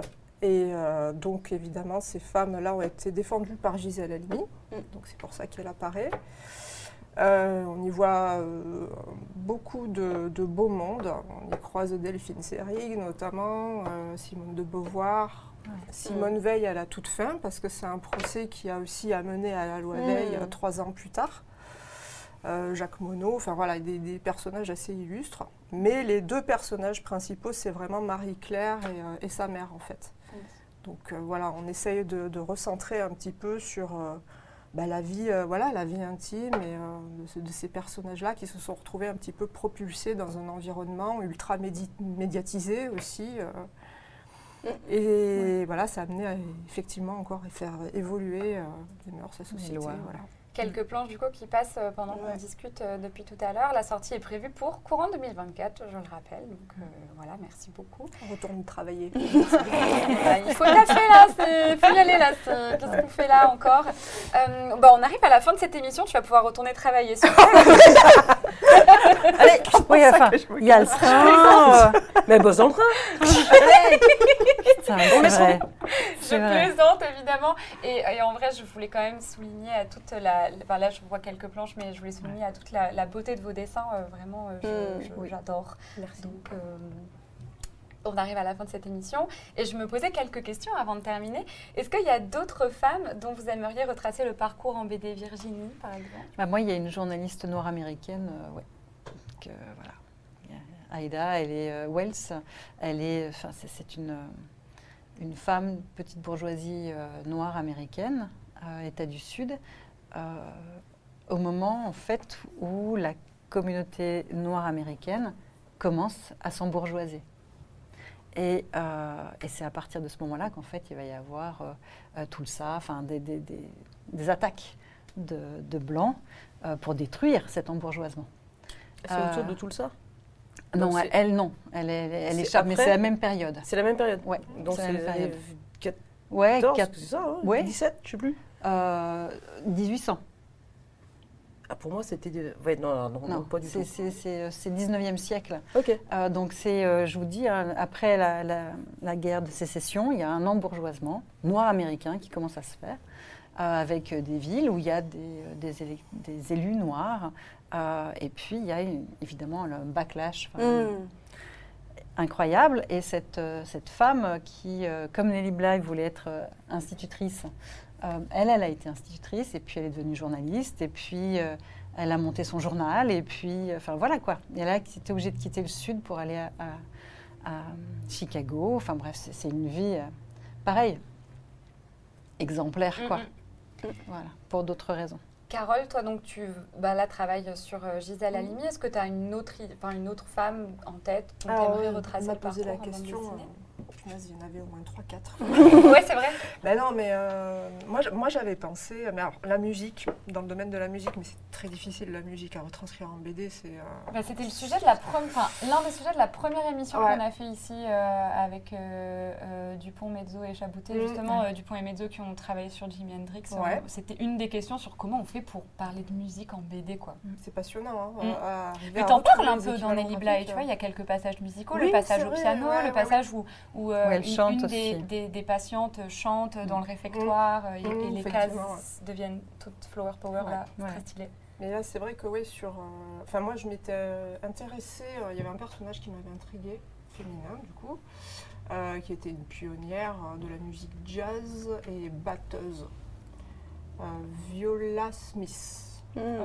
Voilà, donc euh, la, la personne la dans les années 50, à la batterie, ouais, la personne dans les années 50, elle était plutôt connue aux États-Unis, et puis bizarrement, après, hop, à la trappe, on n'a plus entendu parler, alors qu'elle est décédée récemment, en fait, il n'y a pas très longtemps, elle s'est fait très vieille, à 107 ans, elle est morte. Ah ouais Cool. Et donc Comme voilà, quoi, hein, donc euh, musique Mmh, jazz, euh, Ouais, c'est c'est possible. hein. Donc ouais, voilà, dans le cinéma aussi, avec des, des personnages comme Chantal Ackerman, Mhm. j'adorerais euh, travailler sur, euh, Ouais. sur quelqu'un comme ça. quoi. Mm. Virginie, une femme dont tu aimerais retracer le parcours en Non, BD, plus personne. euh, c'est fini. En plus perso- En fait, j'ai l'avantage en fait euh, là sur euh, un projet sur lequel euh, on a travaillé et on va re- Mm. continuer à travailler, de pouvoir faire en fait des destins de femmes, mais euh, à vitesse rapide et sur un Mm. mode drôle. Donc euh, Mhm. c'est cool. C'est c'est pas une femme et c'est pas moi qui choisis. On en présente et c'est à coup de 8. Mm. Voilà. Mm. Donc euh, Mm, là, si jamais, si jamais on fait un tome Ouais. 2 de, de Toujours Prête, puisque ça s'appelle comme ça, édition Flux Glacial, euh, ça, ça permettra de- de- d'avoir 16, destins de, fa- 16 destins de femmes euh, assez marrants euh, à traiter. Ouais. Par contre, toujours autour de la thématique de la guerre, puisque ce sont des, des engagements de femmes dans la guerre. Ok. Si toi, tu as. En fait, euh, pff, là, moi, j'étais plutôt en mode genre, oui, bon, il y a plein de femmes et tout, mais en fait, ce qui m'intéresserait, alors déjà, je n'y retournerai pas de sitôt. Ça calme. hein. Pff, oh, C'est- pas ça, c'est les bouquins sont épais. donc, Euh, euh, oui, oui. truc, Et puis même, en fait, en termes d'histoire, euh, d'historique et tout, je pense que si je, ferais, si je faisais de l'historique, plus récent, tu vois, plus Ouais. récent, parce que c'est euh, le truc de, des, des costumes. des- Et encore, moi, j'avais des archives, toi, là, avec des costumes d'époque, là, et des corsets, là, et des- aïe, aïe, aïe. Mais euh, en fait, c'est ma- alors, c'est marrant, complètement random. Ce qui m'intéresserait, c'est pas forcément une figure. Euh, très recommandable du tout. Euh, je suis tombée sur un personnage qui s'appelle Simone Weber, qui a tué son mari et qui est qui était considérée dans les années 80 comme la diabolique ou la veuve noire. Euh, elle, en fait, ça fait partie du true crime. Clairement, en fait, il y a une grosse vibe depuis plusieurs années maintenant, ce qu'on appelle du true crime, etc. Et, et- et en fait, il n'y a rien de bien en fait là-dedans, euh, dans le sens où elle a, elle a euh, disqué son mari avec une meuleuse Mais et, ouais. euh, et en fait, elle, elle a vraiment. Et en fait, c'est juste que j'ai rencontré, j'ai découvert ça. En fait, j'ai fait, j'ai fait, j'ai assisté à un live Twitch euh, de quelqu'un qui faisait un react de, enfin pas quelqu'un, c'est d'Hollywood, c'est une streameuse que j'adore, euh, qui faisait un react de Faites entrer l'accusé et c'était sur Simone Weber et c'était lunaire en fait euh, que cette femme de 60 ans a euh, zigouillé son mari et potentiellement en a zigouillé, zigouillé deux autres avant pour récupérer des héritages manifestement mais c'est pas prouvé. Elle est encore en vie et tout. Et donc en fait je me dis juste je le ferai pas. Ouais. mais ça m'intéresserait de voir comment raconter cette histoire sans verser dans l'idéologie, le, le polissage ou euh, genre euh, comme ce qu'on voit avec Scarface qui devient une espèce de, en fait c'est un criminel et qu'on nous met en égérie et tout. Ne jamais en fait, je ne veux pas non plus en faire une, un tu sais, genre, oh, elle était si géniale, elle a meulé son mari, tu vois. Moi, je, je, je- en fait, c'est juste. être- Toujours le patriarcat, on en parlait au début. non, mais euh, réussir à ra- raconter l'histoire de cette femme-là en, en, en laissant la criminelle où elle est, sans, et, mais sans, en fait, sans que moi non plus, je sois à me dire, oh, putain, c'était génial et tout. Sans, sans glamouriser. Sans glamouriser Ouais. exactement le truc. Et c'est très, très dur, je pense, sur ce genre de truc, parce que c'est, euh, honnêtement, c'est lunaire. Enfin, tu vois, puis en plus, elle s'est foutue de la gueule des flics de cette époque, mais ça, la- elle, en fait, elle vu qu'elle savait, en fait, les flics étaient merdiques, enfin, de genre. euh, ils la suivaient, elle savait qu'elle la suivait, elle faisait quatre fois le tour du, du pâté de maison, puis elle leur faisait coucou, euh, elle, euh, elle sortait du... Tu sais, genre, elle, elle tirait la langue au, elle tirait la langue aux flics avec sa, sa, sa sœur, elles avaient 60 berges, tu vois, en mode genre, tu sais, tu vas pas m'avoir, et c'est lunaire, tu vois. Et je me dis que ce genre de truc pourrait être un vrai challenge qui m'intéresserait Mhm. à faire, que je ne ferai pas euh, pour le moment, parce que là, en ce moment, Dégonfler. je suis dans des fonds... Ouais. Tout à fait. Et là, je suis dans la fantaisie piraterie en 4 tomes. Laissez-moi Oui, tranquille oui, euh. J'en ai pour un moment. Oui, c'est vrai. Mais toi, ouais. si tu travailles euh, en ce moment même, euh, bah, Mais d'ailleurs, intègre l'équivalent de Simone. Weber dedans Non, peut pas. Bah, ça ça va être un peu compliqué. À partir de Meuse. 10 ans. Non, non, mais c'était vraiment. Un caméo de la Mais c'est assez, euh, assez fou, ouais. C'est pas. Mais en fait, et surtout me dire aussi, genre, parce que j'ai un, un léger souci aussi euh, sur le côté badass, que en fait, euh, souvent on a tendance à dire, ah ouais, c'est des femmes badass, mais en fait, euh, on peut aussi parler de femmes sans pour autant qu'elles aient été badass, en fait. genre, il y a des hommes très médiocres dont on fait des biographies. Donc, je vois pas en quoi, en quoi on devrait constamment être badass. Non, surtout Psycho, hein, Weber, euh, c'est vraiment Non, un problème. mais- une Non, mais voilà. base, quand même. Non, mais Oh. c'est juste qu'en fait, voilà, tu sais, j'ai l'impression qu'il faut que tu sois, euh, Ouais. il faut que tu sois genre l'élite pour qu'on daigne parler de toi. Et c'est, en fait, ça me pose, à- c'est génial. On a, on a 2000 ans d'histoire à rattraper, mais au bout d'un moment, il va falloir euh, aussi euh, ne pas forcément être des, des rôles modèles pour euh, qu'on parle de soi. Je te suis sur ça. Euh, je me demandais aussi si vous aviez une recommandation BD écrite, dessinée par une femme, chacune. Euh, normalement, vous avez Ouais. fait vos devoirs. Oui, on a fait nos. Moi, j'ai fait, j'ai fait mes devoirs, je suis infoutu de redonner le nom de, de, de mangaka. Bah oui. Moi, si je peux te le dire. Euh, je crois, euh, euh, non. Moi, je sais juste que c'est c'est la dessinatrice de Full Metal Alchemist, mais, euh, mais à partir de là, euh, Euh, La mais créatrice ça va dire, derrière ça la va, série. ça va dire. Heureusement, c'est. Ça va le dire dans j'ai le plus chat. confiance. Full Metal Alchemist, on vous attend. De toute façon, ça va être marqué. Voilà. Hiromiya Akawa. Voilà, c'est ça. Ouais. C'est ta pourquoi reco. Ah bah oui, évidemment. N'hésite pas à, à donner envie aux gens. Non, mais tout- le problème, c'est que tout le monde connaît. Par contre, Mais est-ce que tout le monde a sait que c'est une femme qui l'a fait, ça? Non, Ouais. bah Et voilà. justement. Bah, bah- c'est- ça s'arrête là. Lisez. Lisez, c'est un monument. Bah oui, Exactement. complètement. Ouais. Ah, il l'avait, mais un petit peu, ah ouais, avec du délai. Oui. Quel chef-d'œuvre. Je savais pas. Mais ouais, c'est vrai que je pense que personne savait. Hein. T'as raison. Ça crie en mode genre lisez, écoutez Virginie en 4 5. Et Lucie Merci. Mazel, mais ouais, bien sûr. Ouais. Mm. Euh, Si. bah moi, veux beaucoup parler, allez-y. euh, Vas-y, pendant- je Carole. après. Je suis désolée, je trop parlé. Non, pas du tout. voilà. non mais il faut, Bah, tourner, continue. faut tourner la voix. Non, non, euh, moi, alors nous j'en avais deux. Moi j'avais René.e au bois dormant de Hélène Usdin, Mm. Usdin, je sais plus comment ça se prononce, Usdin peut-être. Euh, bah, vraiment, je, je- ma rétine était mais euh, un feu d'artifice visuel cet Mm. album déjà. Et puis les thématiques abordées sont hyper riches aussi. On est sur une quête identitaire, mais vraiment au sens euh, général du terme. Et puis euh, dans un environnement euh, très très onirique, euh, très enfin voilà. Ça c'est un album qui laisse pas indifférent loin de là. Et moi il m'a beaucoup marqué. La couve, trop Ouais, la couve est incroyable et vraiment l'intérieur est à la hauteur de la couve. Voilà, si ce n'est plus. C'est un voyage visuel Mm. Assez incroyable.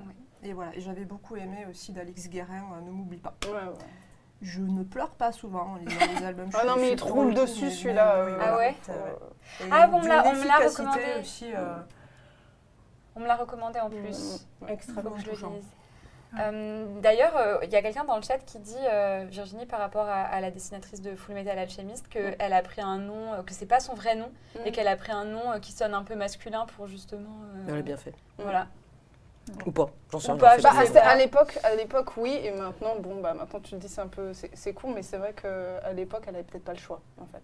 Ouais, je me doute. Mm. Virginie, une petite recommandation, Ah une oui, BD oui, écrite, oui, oui. dessinée Moi, par une C'était femme. Céleste de Mm. Chloé Cruchaudet, euh, parce qu'on a passé un moment à papoter de, de Proust et que euh, après ça, je suis allée acheter son bouquin et c'était euh, magnifique, merveilleux, tendre, joli, euh, intelligent, euh, une mise en scène. euh, Comme tout Voilà. fait Chloé d'ailleurs. Ouais, ouais, c'est ça t'avais un petit mon peu pète, avant, exemple, quoi. Et, euh, et c'est vraiment euh, d'une très grande délicatesse au niveau des, euh, de tout, en fait. Mm. Voilà. Euh, Ouais, je suis d'accord. ça m'a secoué.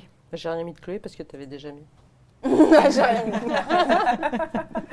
Et toi, Et moi, c'est cet été-là de Gillian et Mariko euh, Tamaki qui décrit avec perfection euh, le passage de la, préadolescence à l'adolescence. Et c'est sur un été. Et tout est. oh, C'est hyper beau, malin. euh, euh, vraiment, faire c'est en noir et blanc. Et tu vois ces deux gamines, et il y en a une qui passe, en fait, qui va du côté de l'adolescence. Elle passe de l'enfance à l'adolescence. Et c'est, mais. euh, ah, il faut, le lire- faut le lire en fait. Genre, euh, mais globalement, ce que fait, euh, ce que fait euh, Gillian Tamaki, euh, et elle a, elle, a fait un, elle a fait un autre bouquin qui s'appelle Les secrets de Dean. J'ai perdu tout le nom du. Mais qui est. euh, qui est enfin, globalement, les deux, là, elles font des- un taf de dingue. Mais cet été-là, je le relis chaque année. Je tiens à le dire. Ah ouais En été? Non. T'es pas trop dans le thème. Bon. Non, mais il y, a des B- il y a des BD, c'est terrible parce que tu as une pile comme ça de livres, mais tu vas retourner lire ce bouquin Ouais. que tu as lu chaque année, et parce que ceux-là, c'est ceux, c'est ta bibliothèque d'or. Je Voilà. comprends, j'ai ça avec les films et les séries. J'ai Bah ça oui. avec Moulin Rouge, que j'ai vu beaucoup trop de alors que j'ai tellement de films à regarder. Bref. les doudous. Et euh, pour la dernière question de cette émission, je me demandais, euh, ben, vous êtes toutes euh, très talentueuses, des autrices de BD très talentueuses. Euh, euh, je me demandais quel conseil vous donneriez à une jeune femme qui souhaite se lancer dans la BD aujourd'hui Si vous en avez un, par exemple. En vrai Bah, ou pas en vrai D'y Je aller, vais dire fuis. vas-y. Bah finalement comptable c'est pas si mal. Oh non. Euh, non, je sais pas. Je... Bien y réfléchir déjà. Quand même bien y réfléchir. Si on aime le dessin, il y a d'autres métiers dans le dessin qui sont très chouettes en animation. Ouais. Et si vraiment euh, le virus il est là, bah, euh, tant pis, dessinez. C'est quoi. foutu, hein. Dessinez, dessinez, dessinez, vous arrêtez pas. Euh, compez, dis- regardez, copiez, euh, inspirez-vous, euh, regardez ce qui se fait sur, Bien sûr. sur Insta, sur ailleurs, sur machin. Et, et nourrissez-vous de dessin. Après, ça Ouais. viendra. C'est ça. Il faut se nourrir, en fait. Ouais. Ça, et Moi, puis euh, avoir savoir cultiver un peu son obsession.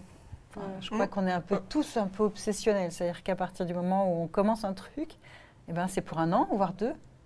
Mm. voire six ans Mm, mm. pour euh, mon dernier roman. Donc en fait, il y a un petit rapport quand même d'obsession. Il faut aller, euh, voilà, il faut Alors, se nourrir attends, de plein plein de mieux choses. l'avoir même. Oui, c'est ça. Ah, Moi, oui, je- crois que c'est un peu indispensable, mais ça. voilà. S'il n'y a pas cette obsession, euh, autant faire un travail, euh, on va dire, euh, je vais pas non plus avoir, sans, sans vouloir dénigrer, mais euh, de, de commande en fait, quoi. Un peu plus alimentaire, et euh, effectivement, où là, bon, bah, on n'est pas forcément obligé d'être obsédé par le sujet. mais ouais, il faut qu'il y ait un rapport affectif assez énorme euh, pour euh, arriver à s'investir pendant un an et demi, deux Ouais, ans sur un projet. ça. C'est ça. Et moi, je vais être très terre à terre, je vais dire lisez vos contrats.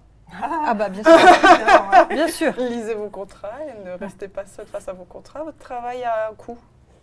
Bien. Voilà. Voilà. Merci. Bien. Faites de la grosse moula, s'il vous plaît. Ah, Même ouais. si ça se fait pas en BD. Oui, mais bon, ça, ça, ça- il, faut faire en sorte que. Voilà. Mm. Le fin mot de cette euh, émission. On adore l'argent. Voilà. Euh, on va pouvoir tirer au Oui, sort plein. les gagnants des dédicaces. Euh, voilà, il y aura donc un gagnant sur ma chaîne et un gagnant sur la chaîne de Gléna avec Nelly Bly, Joe la Pirate et Radium Girls qui seront dédicacés envoyés avec ce magnifique que j'ai présenté au début de l'émission. Euh, Podium, voilà. Donc merci beaucoup à tous et à toutes euh, d'avoir suivi cette émission. Merci mille fois, mes Merci invités beaucoup. Merci. De vous être prêtés à l'exercice. Je sais Merci. que c'est pas simple, Merci les gens. deux heures de discussion. Bah, Donc, je euh, pense, c'est bien marré. Ouais, Ouais, ouais. c'est vrai. cool, quoi, Super. ouais. Bah, je suis Relativement. contente. Ouais. Bon. Et je suis très contente euh, de vous avoir reçu. Le poil à gratter. Merci pour Radium Girls, du coup, si aussi qui est en préparation du Ouais. tome 2 de Anna et l'Entremonde euh, Yes. avec euh, Marc Dubuisson. Vous pouvez aussi la suivre sur sa chaîne Twitch, puisqu'elle le pas. fait en live, bien sûr, avec Carole Morel, dessinatrice de Nelly Bly, euh, Virginie Olani, là, qui est la scénariste de Nelly Bly, et euh, Virginie Augustin, qui est dessinatrice de euh, Joe la Pirate. Donc, merci beaucoup. J'étais vraiment très contente de vous avoir à ma table. J'avais très hâte de cette émission en particulier, donc je suis absolument ravie. Merci beaucoup à la régie, Mathieu. Merci Ouais. beaucoup ouais, pour Mathieu. Ouais, ouais, ouais. Ouais, Merci beaucoup aussi euh, à- aux équipes de Glénat euh, qui euh, m'aident à travailler sur ces lives vraiment et aussi merci de me faire confiance euh, pour animer ces émissions. Merci à Clara qui prépare le runner avec moi chaque semaine. Elle est Oui. fantastique, donc euh, qu'on se le dise. Et puis merci à vous dans le chat d'être toujours aussi hypé et d'être toujours aussi présent de, de- de- de- et puis intéressé en fait par rapport à la bande dessinée parce que sur Twitch on parle de jeux vidéo mais pas que. Donc voilà, ça fait trop plaisir. Rendez-vous pour la prochaine la semaine prochaine, mercredi à 14h, exceptionnellement pas 15. Euh, voilà, donc ça sera un live la semaine prochaine spécial Dissident Club avec euh, ma copine streameuse Angle Droit, Florence, et euh, Taha Siddiqui qui est scénar- scénariste journaliste d'investigation euh, pakistanais qui s'est réfugié en France. Enfin, vous verrez, il a une histoire folle pour le coup. Et euh, Hubert Maury, qui est dessinateur et co-scénariste de cette bande dessinée dont on parlera amplement euh, la semaine prochaine. Donc voilà, je vous donne rendez-vous de bah, mercredi prochain, tout simplement, à 14h. Et je vous souhaite une excellente après-midi. Bye Salut. Merci. Ciao Merci. À plus